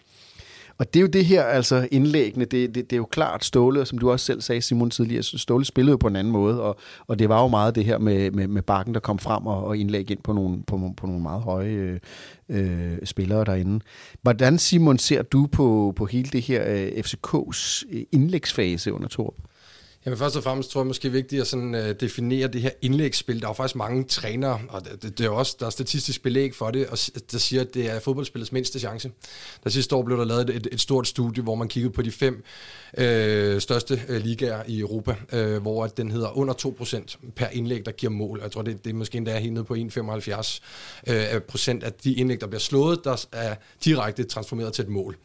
Øh, så det vil sige, at du skal i hvert fald slå øh, tæt på 60 indlæg, altså statistisk, før det giver et mål. Øhm, og, og, og det er jo det, der er sådan lidt sjovt, fordi at det, der er ikke nogen hold, der ikke har en eller anden form for defineret indlægsspil, i hvert fald på, på, på, på det niveau her. Og, øhm, og der synes jeg, det var rigtig interessant, øh, som jeg også snakkede lidt med Kasper om i, i forberedelsen til, til programmet her i dag, at det er, at jeg synes jo, at... Øhm, mod Horsens, nu så jeg kigget, vi har haft inden kampen i dag 53 indlæg i vores tre første kampe. Øh, 21 mod Horsens, 21 mod Viborg, og så 11 mod, øh, mod, mod OB. Og mod Horsens, jeg synes, det var den samme løsning, vi fandt, øh, forfaldt til hver gang. Altså de her, det var meget tidlige indlæg, det var meget indlæg fra siderum, det var høje indlæg. Øh, jeg tror faktisk, jeg lavede lidt statistik på det. Vi har 21 indlæg, og der er 18 af dem, der er høje. Og i den kamp, nu snakker vi om, at vi faktisk har skubbet tre flade indlæg. Vi har faktisk skubbet på fire, fordi det blev annulleret, det, det indlæg mod, mod Horsens. Hvor vi netop kommer i, til et indlæg fra et halvrum, et cutback, der så bliver spillet tilbage, hvor vi så får scoret, og det blev så annulleret på grund af, øh, jeg tror det er Klaseren, der står og forstyrrer mm. derinde. Ikke? Så, så, og i dag, og det, var, ja, det har vi jo snakket om op til i dag, og så var det sjovt at, at komme i parken i dag, fordi uden at have tallene, så tror jeg, at øh, procentdelen af, af antal flade indlæg kontra de høje indlæg, den er, den er større i dag, og jeg synes også, at vi har stor succes med det øh, i dag. Øhm, så ja, altså den tydeligt definerede indlægsspil under Ståle var jo tit det her med noget dobbelt op i siderum, en, en bakgrund i overlap rundt om en kant, og så øh, oftest et, et, et, et højt indlæg til bagerste stolpe, hvor så enten Cornelius eller en Døje kommer og hættede det ind. Ikke? Øhm, så, så jeg har været sådan lidt interesseret i det her med type af indlæg, vi slår, men også hvorfra vi, vi, vi slår dem, fordi at jeg, det, jeg tror i hvert fald, i forhold til den statistik, jeg lige startede med at nævne, at det er under 2%, der tror jeg i hvert fald, nu har vi fire kampe, eller tre kampe i streg her med et mål øh, på et fladt indlæg. Der, det, det, det er godt, og det, øh, jeg ved ikke, om de har, har har snakket om det i løbet af ugen, fordi jeg synes i hvert fald, jeg så en forskel. Jeg synes faktisk, jeg har set en forskel i, i løbet også imod Viborg. Der var det 21 indlæg også, men der var vi så nede på, i stedet for at det var 18, der var høje, så var det 14, der var høje. Ikke? Så, så det, i løbet af kampen, tror jeg, vi begynder at slå flere af de flade indlæg.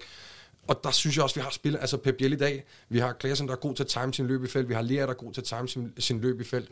Øhm, og, og, så ja, det, det, det er i hvert fald det, jeg synes, der er, sådan, at den mest markante forskel, det er, at, øh, at, at stederne, hvor de bliver slået fra, men, men også typen af, af indlæg. Ikke? Og Kasper, det er selvfølgelig logisk, at man jo ikke skal lægge høje indlæg til, til, en, til en meget lille mand i, i Pep Biel derinde. En stærk analyse. Øh, det er en stærk analyse, og den kan jeg godt selv stå på mål for. Hvad hedder det? Er der noget dig, øh, som savner lidt af den nostalgi i, med, med, med Ståle og, og den måde at spille fodbold på? Eller, eller synes du, det er mere underholdende med, med, med, med Torups øh, tilgang til det? Jamen, øh, altså, når det, ikke, når det ikke fungerer det her, så kan jeg jo godt en gang imellem sidde og tænke, hvor det, ville det være dejligt, at, øh, at, at, at Mo rykkede lidt ind i banen, og Victor Christiansen kom, og så smækkede den tilbage til stolpe, og så laver vi nok en kasse. Men sådan all over, når jeg kigger på det, så øh, er det sådan, altså sådan en kamp som i dag beruser mig meget, meget mere, fordi jeg synes, at der er meget mere finesse i sådan en kamp her. Jeg synes, der er meget mere flair, vi spiller med, og nu var Simon inde på i starten af udsendelsen, første berøring af Mo er jo også igen øh, et af de her, øh, som, han, som han kommer ind og lægger tilbage til, til Havkon, som jo rent faktisk skal score på den chance. Øh, og jeg må bare sige, at den her type fodbold, øh, for sådan romantikeren i mig, og vi er blevet enige om, det kun er fodboldromantikeren i mig og ikke andet, øh, det, det, det, det kan få mig lidt højere op, men når alt kommer til alt, så handler det sidste ende jo om resultater. Så hvis vi, hvis vi kan lykkes med den her fodbold, og skabe resultater, og det kan jeg ikke se, hvorfor vi ikke skulle kunne, så vil det gøre mig rigtig, rigtig glad. Men det er da klart, øh, i de perioder, hvor at det ikke kører, der kommer man som, som, som FCK-fan jo i tvivl. Og når jeg kommer i tvivl, så tror jeg ligesom 90% af, af befolkningen, så synes jeg, det var bedre i gamle dage. Og det er jo så det, der, der sådan ofte sker, øh, øh, når, når, man, når, når man ja, tvivler på ting, så var tingene oftest bedre i gamle dage. Men når jeg så sådan lige får hævet mig en lille smule op i helikopteren, øh, så, så tror jeg også, at den tid, var ved at være overstået, da vi ligesom overst- havde overstået den, og at den måde, vi spiller fodbold på lige nu, når det lykkes vel at mærke, er meget mere berusende. Vi skal så bare sørge for, at det her det skal lykkes noget mere, end det har gjort, fordi vi bliver alt, alt for sårbare, hvis, øh, hvis vi kun kan ramme det her niveau hver fjerde kamp. Men, Ja. ja det jeg, jeg synes også, at man kan sige, i forhold til, til Ståle, den, altså, sådan, tendensen i, øh, i moderne topfodbold, og Ståle var jo faktisk også lidt på vej derhen, mm. øh, med at prøve at redefinere sit udtryk lidt i FCK, inden han blev fyret, men det er jo også, at du er mere øh, fleksibel, du er mere varierende i din tilgang til både overgang i fase 3, men også dit spil generelt, altså ud fra modstanderen, du møder ud fra de spillere, du har til rådighed, øhm, og, og det er der, hvor jeg synes, det, det er rigtig spændende, hvis vi kan... Vi blev for endimensionelle mod Horsens, fordi det var det samme hver gang, det samme indlæg, vi søgte. Og vi har jo øh, også mulighed for høje indlæg i Klassen, i Lea, der kommer... Altså et tidligt indlæg højt, hvor de kommer i det her otterløb øh, i, i boks, som de timer så godt. Stage gjorde det i sidste sæson. Det er jo også et, et vigtigt våben at have i sit arsenal, så jeg tror og generelt med, med Torup kontra Ståle, det er, at vi spiller på flere parametre, og, vi, og, og så bliver vi selvfølgelig også øh, svære at spille imod. Øhm, fordi der, der, der synes jeg i hvert fald i dag, og, og når Pep Biel kan komme ind, der er virkelig noget god timing. Både det mål, han laver i dag, øh, men også i Viborg, altså, hvor han kommer ind øh, mod forreste stolpe og bare lige skal prikke den ind. Ikke? Ja. Og når det her det sidder i skabet, og vi også, som, som Simon og jeg har været inde på, får, får Seca mere med, jeg tror også, at vi vil se, at en spiller som øh, Lukas Lea er både kvæg hans fantastiske øh, spark udefra, men også via hans løb i feltet, sagtens vil kunne ramme en 7, 8, 9 øh, sæsonmål, fordi der simpelthen er, at, de, øh, at, at modstanderen får svært ved at lukke ham ned, når han kommer i de løb bagfra, som han gør. Så det, det er også en dimension, når, når Seca kommer med, at Lea vil kunne faktisk komme til. øh, nu, nu er det meget sjældent, at jeg, jeg spiller eller otter, men, øh, men det vil umiddelbart være et af de bud, jeg gang imellem vil øh, forsøge at lægge lidt øh, mønt på, fordi at, at han kommer til at lave flere mål øh, inden længe, ham her. Mm, don't try this at home, kids, må vi hellere sige her. Ingen opfordring til at, at tage gable. Men, øh, men Kasper, du følger jo øh, træningen øh, forholdsvis ofte ude på, på tieren. Hvor meget fylder indlæg egentlig i, i, i, i træningssessionen? Det fylder meget. Øh, og nu ved vi jo, at det kun er 2% af indlæggene, der ja, bliver scoret på. Men, ikke? Øh, men hele, altså alle opspilsmønstrene, det er jo noget af det fascinerende, når man, når man ser træningerne, det ved du, Simon, bedre end nogen andre. Øh, det der med, når du ser, hvordan at de skal komme i de her forskellige løb, og du så også ser, at det virker om, om søndagen. Øh, den her i dag, som jeg, øh, som jeg kommenterede på med, med Pep Biel, der falder rigtig langt ned som, som, som den der falske nier, og Lukas, der kommer ind, jamen den har jeg jo set en milliard gange på træningsbanen, og jeg tror, det er en af de gange, hvor Næstrup og Torup og Stefan Madsen står derude og tænker, så er der fandme noget af det, vi laver, som, øh, som lykkes lidt, øh, fordi det er nogle af de ting, de tærper, og de tærper, og de tærper. Det er de der mønstre, og det er rigtig meget af det der Pep Biel, der falder ned, andre, der kommer frem. Det er jo, det er jo, det er jo hele det koncept, vi skal have ind under huden. Øh, og, og, og hvor i den her uge har det jo været sjovt at se, at Modarami så på den måde forfiner konceptet, fordi at han netop holder en, en øh, ja, han får kridt under støvlerne, og det gjorde de andre kanter jo ikke. Øh, så, så derfor er det øh, klart en dimension, og det kunne man allerede se øh, i, i den her uges træning og Mos position i siderum gør også, at vi vil få vores indlæg fra andre positioner, fordi så kan det være et underlap, det kan være et otterløb, der kommer fra halvrum, der går ned, øh, sådan så vi får nogle forskellige positioner at slå indlæggene fra, i forhold til hvad vi måske kendte under Ståle, men også så lidt i de første par kampe her. Øh, så, så det synes jeg også er en væsentlig pointe, fordi at, også det der med, altså det, Pep Biel, øh, der falder ned. Det gør Lukas Lea, og så måske kan løbe dybt fra sidste linje eller øh, på, på bagkæden der. Og det, jeg tror, de fleste trænere i dag, de vil egentlig gerne have at sige, at vi skal være så fleksible, at det er ikke nødvendigvis dig, der skal tage det løb, men der er bare en, der skal tage det løb. Og så skal, er det spillerne selv tyde på rummet og sige, hvem er det, der skal, skal ligge. Og, og det gør, at modstanderens bagkæde, så bliver, altså Pep Biel falder ned, oh, så skal de til at forholde sig til det, så er der en anden position, der kommer og, og går i bagrum på dem.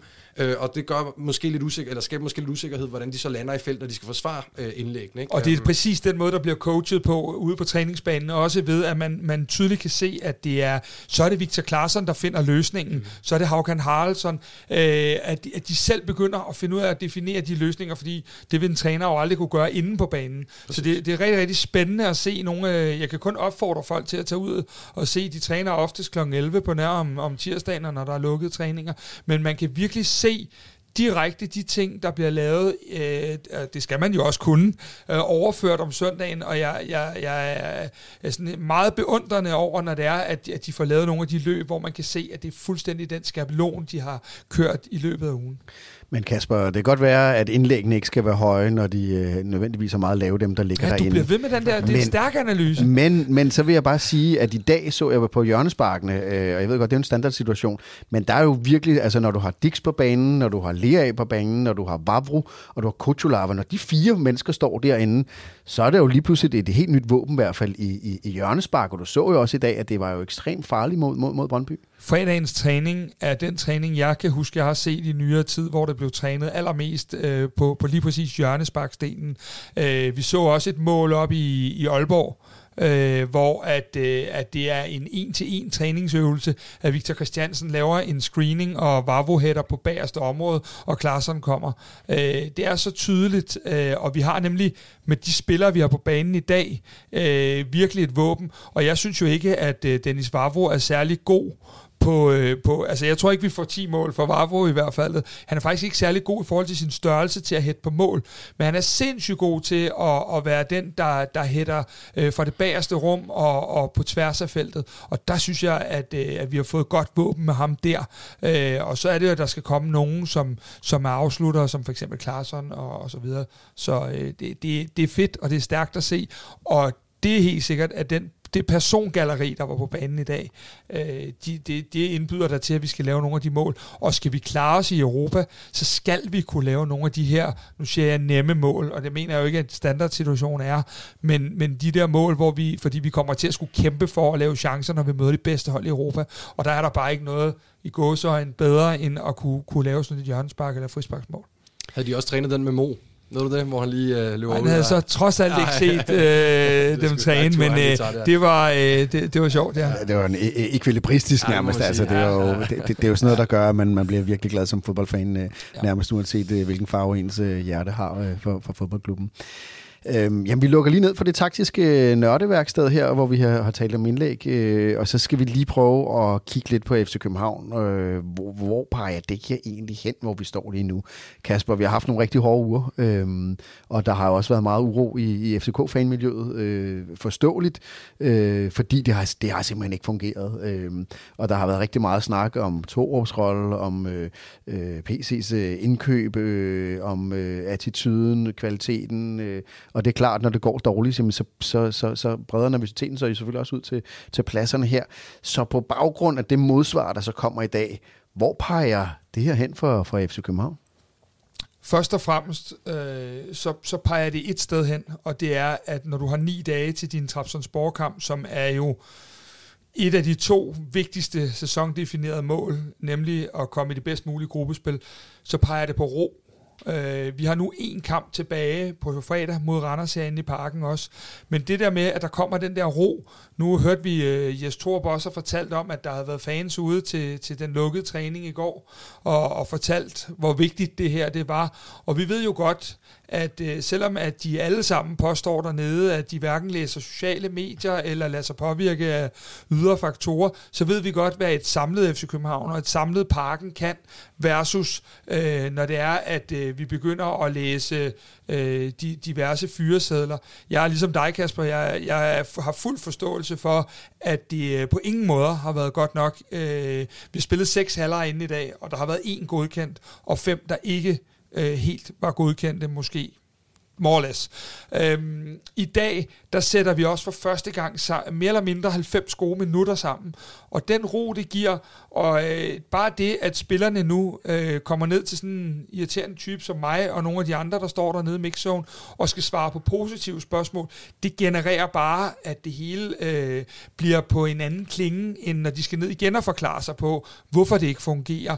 Øh, og det smitter bare, allerede når de møder til træning i morgen, øh, og, og folk, der vil snakke med dem og hive fat i dem, så er det for derbysejren, og ikke for mere uro, og hvem der ellers skal fyres af, af direktører og trænere og spillere, og, og hvad vi ellers har. Simon, øh, som træner, så, så må du jo også ligesom vide, at hvis man diskuterer fodbold ud fra kamp til kamp, så bliver det meget øh, sort-hvidt. Øh, nu har vi så haft en god kamp i dag, og, og, men det er vel ikke ens betydende med, at alt er, er hvidt, efter det har været sort?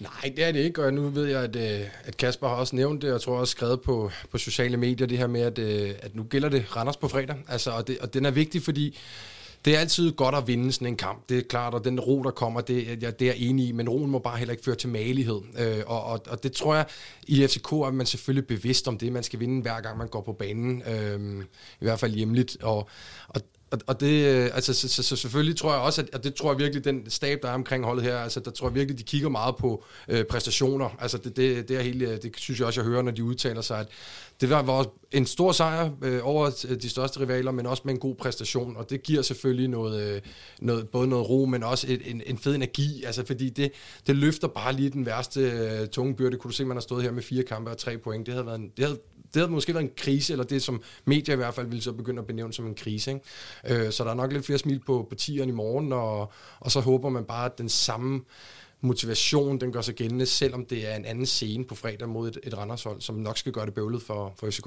Man kan sige, at både FC København og Brøndby øh, stod jo i derby her, hvor de har haft en elendig start på, på Superligaen, og, og der har jo været du ved, røster frem om, at, at taberne af den her kamp er en, en træner fattigere øh, i, i løbet af den her uge. Og det ved vi heller ikke noget om, og det skal vi heller ikke øh, spekulere i, men på den måde kan man sige, var det jo en ekstremt vigtig sejr. Øhm, og underligt nok har det jo været et ekstremt nervøs FCK-start. Øh, Øh, og, og man kan sige, Kasper, du har sagt det flere gange, vi burde jo kunne starte med skuldrene ned, fordi nu havde vi vundet det mesterskaber. Og, og, og man kan sige, den forkrampethed, der kan komme i, at, at Torup var kommet ind og skulle bevise, at han var det værd. Og så alligevel så, så startede det forkrampet, så, så det er selvfølgelig spændende at se, øh, og, og jeg godtager jeres pointe her i, at sige, en kamp gør ikke en forskel, men, men hvis man kan tage de ting videre, som fungerede rigtig godt i dag, videre til, til, til en Randers kamp, øh, så er der i hvert fald noget, der begynder at tyde på, at... Men lige så vel som når vi snakker om den Horsens kamp som værende horribel, hvilket den virkelig især anden halvleg var redselsfuld. Øh, hvad hedder det? Der går man ind og kigger på præstationen og siger, der er jo mere eller mindre intet, der peger fremad sådan en dag. I dag er der tre point over din ærkerival, men der er også præstationen. I dag hvis der stadig sidder nogen i tvivl om, hvordan det er, at vi gerne vil spille, så vil sige, så, så sætter det her i hvert fald i, for nuværende en rigtig god standard for, hvad det er, vi gerne vil hvor afklaret man kan være. Og til spillerne, hvis de skal fandme have lov at sidde og se den her kamp i morgen, og, og, og så skal de have at vide, det er så mange løb uden bold, vi skal tage, for at vi kan lykkes. Fordi det er lige præcis det, der sker i dag. Det er, at der er så mange, der løber de ekstra meter, der gør, at vi bare kommer til at se enormt gode ud. Og det er første gang, at jeg kan huske i rigtig, rigtig lang tid, hvor vi more or less sætter 90 øh, rigtig gode minutter sammen øh, på én gang. Det har været lidt her og lidt der, og det tror jeg er noget af det, at ryggraden vil, vil vokse af øh, hos trænere og spillere, og, og ja, også os fans og, og måden vi agerer på. Og øh, det lukker så lige vores øh, kamp mod Brøndby ned her, og så skal vi jo til noget, som også optager rigtig mange mennesker, Kasper. Det er jo transfermarkedet. Øh, ikke? Det, det, er jo, det er jo åbent ind til den, til den 31. Øh, og der kan nå at ske rigtig meget. Du er jo en af dem, der virkelig øh, følger med. Du har rigtig mange kilder. Øh, du lægger hovedet tæt ind til vandrørene, øh, som jo flyder over med det ene og det andet og det tredje. Øh, hvad, hvad sker der på, på transfermarkedet lige nu, øh, FCK-wise? Altså hvis vi lige starter det, det lidt kedelige sted, så, øh, så var vores øh, belgisk-nigerianske ven Dessert jo ude på, på tv og melde, at, vi, at, at det var ret tæt på med Cremonese, og det kan jo være sket, når det er, at, øh, at, at folk lytter til den her udsendelse. Øh, det sagt, så, øh, så har det stadig sådan, at, øh, at øh, han skal også beslutte sig for, at han vil FC København. Hvis vi skal op og betale de summer, som der er tale om, omkring 6 eller 6,5 millioner euro, så skal det også være en spiller, der ikke er i tvivl om, han skal til A- eller B-klub, for ellers så skal vi ikke have ham. Vi har set spillere, der kommer her, som ikke har præsteret, øh, og som ikke har øh, hvad hedder det, været, måske været helt afklaret med, hvad det vil sige også at spille i den danske liga, for vi kan alle sammen spille mod Real Madrid, men øh, vi skal også kunne spille mod Horsens. Øh, nu fik de den en gang til, det er faktisk ikke helt okay. Vi sender en øh, undskyldning videre til Horsens. Men og nu kommer det, det alle folk, der har hørt den her udsendelse, de har spolet hen over Simon og dig og mig. Og så øh, er det det, fordi til vi har teaset ja. lidt for, at, ja. at vi vil bringe et transferrygte i dag. Ja. Og det er som sådan ikke et nyt rygte, men vi har lidt nyt omkring det. Øhm, Jakob Brun Larsen, øhm, FC København har lagt en føler ud, som vi får det fortalt, til øh, Jakob Brun Larsens øh, bagland, øh, og, øh, og hørt, hvordan ser du øh, muligheden for at trække i den hvide trøje. Jeg er virkelig påpasselig med, hvordan jeg formulerer mig, fordi jeg ved, at alt bliver vendt øh, og drejet. Jakob Brun, Brun Larsen vil gerne til FC København, hvis de ikke tror på ham i Hoffenheim, eller Real Madrid ikke lige ringer, hvilket de nok ikke gør. Så hvis træneren som for øvrigt i går gav ham 30 minutter øh, på banen i en kamp, hvor de også var smidt en mand ud, og Robert Skov så for øvrigt øh, scorer et mål. Øh, hvis træneren viser, at han ikke tror på Jakob Brun Larsen, og de startede op i en 3-5-2, hvilket ikke er Jakob Brun Larsens nødvendigvis hans spidskompetence skulle ud og ligge der som en, en, en højre-venstre vingbak på nogen måde, så vil han øh, rigtig gerne spille i FC København. Øh, det er noget, der først kommer i stand sidst i vinduet, for han giver sit tyske, øh, sin tyske klub det sidste skud, men de kommer også til at lave handler, og han vil rigtig gerne til FC København, og efter sine så skulle aftalen være med, med, med spillere og med, med os være relativt sikkert skruet sammen. Øh, og man venter så på, at øh, den endelige melding kommer i forhold til, kan Jakob Brun tilspille sig en fast plads, hvilket jeg synes ser svært ud for ham. Øh, og ellers så er, er han klar på at spille i FC København efterfølgende. Øhm, og så kunne jeg godt tænke mig, når jeg nu har sagt det, lige at stille den videre over til Simon. Hvis, hvis, hvis, hvis Jakob Brun Larsen kommer, er det så øh, den, den øh, nye falske nier? Er det en højre kant, Simon? Eller det er jo ikke en venstre kant i hvert fald. Så hvor placerer vi ham øh, i vores system, hvis vi skal gøre det optimalt? Oh, godt spørgsmål, øh, og spændende med, med ham. Dygtig spiller, øh, dynamisk, øh, powerful spiller. Jeg synes, Fart. han er, er præcis øh, og kan spille flere positioner. Jeg synes, at... Øh, nu er det jo sjovt, at vi lige har hentet Mo tilbage. Jeg husker ham jo faktisk under den der U21-slutrunde, der var sidste år, hvor ham og Mo spillede et par kampe sammen, hvor at Jakob Brun var nier, mm. og Mo så lå på, på venstre kant. Ikke? Så han kan i hvert fald godt spille nier, og Oh, nu er det lige ud fra hukommelsen, men jeg mener den der Tysklands kvartfinale, hvor de spække to starter og gør, og, gør, og gør det godt. Ikke? Øhm, så, så, så jeg, jeg kan godt se ham som nier. Jeg, jeg, ja, han er nok bedre til at løbe mod mål, end han er til at løbe øh, væk fra mål. Altså han er nok, øh, i forhold til det, jeg nævner med, med relationel, altså selvfølgelig er han en god boldspiller, men, men han er nok ikke den der nier-type, som man spiller op på i mellemrum, Nej. der laver modløb fra bagkæde og lægger af. Han er nok mere en dybdeløber. Øh, og, øhm, og, og det kan han jo gøre for flere positioner. Jeg tror, at han vil nok også komme ind med den kvalitet, som Jes Torup efterspørger. Og så tror jeg som træner, han er glad for, at han kan måske også bruge ham på flere positioner. Øhm, men ja, jeg har heller ikke set ham spille i, i, i Tyskland, og nu nævner du, at han er blevet brugt lidt som wingback. Jeg kan godt se, at der er også nogle, øh, en kompetenceprofil, der kunne være spændende der, men jeg kunne forestille mig, at han også selv hellere vil spille øh, længere frem på banen. Ja, og så ved vi jo, at, øh, at, at øh, mænd, der er forelsket, vi er jo selvfølgelig øh, meget forelsket i, i det her hold, vi følger, men øh, mænd, der er forelsket, de, øh, de, øh, de kan jo søge løsninger hen ad vejen, og han har jo øh, en, en, øh, en kæreste, der er bosiddende her i København. Øh, vi har også tidligere været inde på, at øh, nogle af gutterne nede på sektion 12, det er altså nogen, han normalt står ude på kløvermarken og ser spille 20 U-mandsfodbold. Øh, han, han har før optrådt i en FC København, tror jeg, øh, når vi... Øh, han er jo gode venner med Victor Nelson. Han har optrådt i en FC København, tror jeg, da vi spillede kvartfinalen mod Manchester United osv. Men det, der er det nye i det her, det er jo, at, øh, at, at det virker til, at der har været en kontakt, øh, ikke den direkte, men med baglandet, og at der både har været talt om en lejeaftale med en købsoption og et rent køb den her sommer. Øh, mit bud er, at hvis det her sker, øh, så er det noget, der, øh, der, der sker til aller, aller sidst. Jeg tror ikke, det er en, vi skal forvente, der kommer med i, øh, i, hvad hedder det, øh, i de her playoff-kampe. Det, der er interessant for mig, det er, ser man, at han kunne være den løsning, sammen med de andre nuværende, vi har, til i den fleksibilitet, vi taler om, at kunne spille højre kant, kunne spille venstre kant, kunne spille øh, falsk nier og så videre. Eller hvad, hvad ser vi? Fordi øh, mange siger jo, at vi kan få svin med, med, med kantspillere.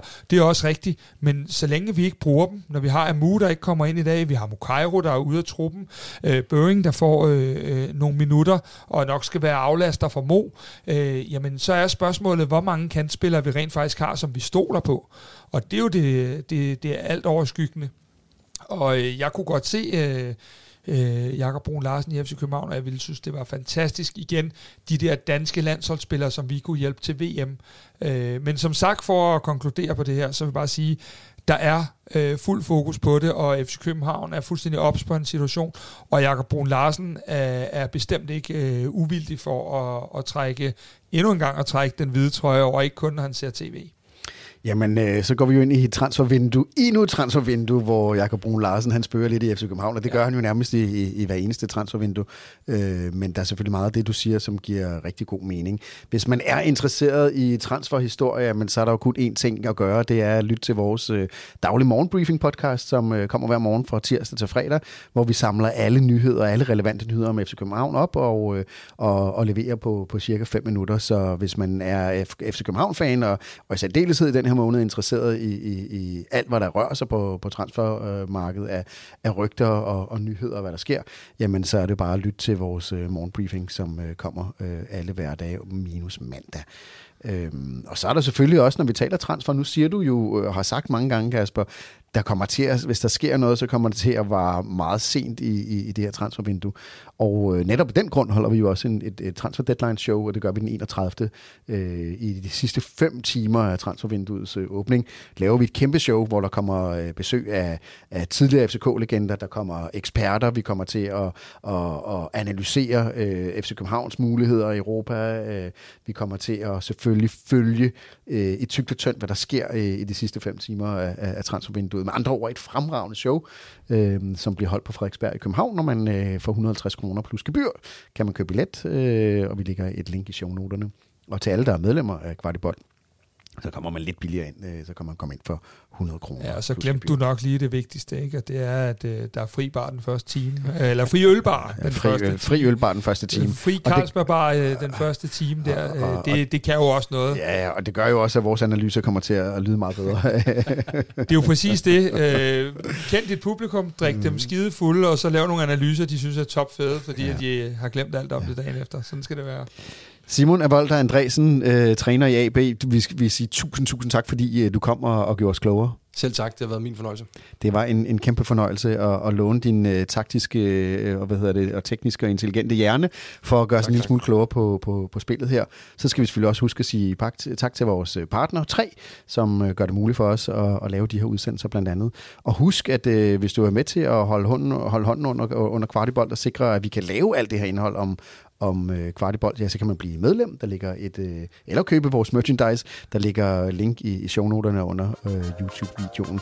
Og så vender vi jo tilbage. Ja, vi er tilbage tirsdag morgen med en, en morgenbriefing, og vi er tilbage onsdag med endnu en kvartig optag, hvor vi øh, kigger hen mod øh, Randerskampen. Tusind tak for i dag.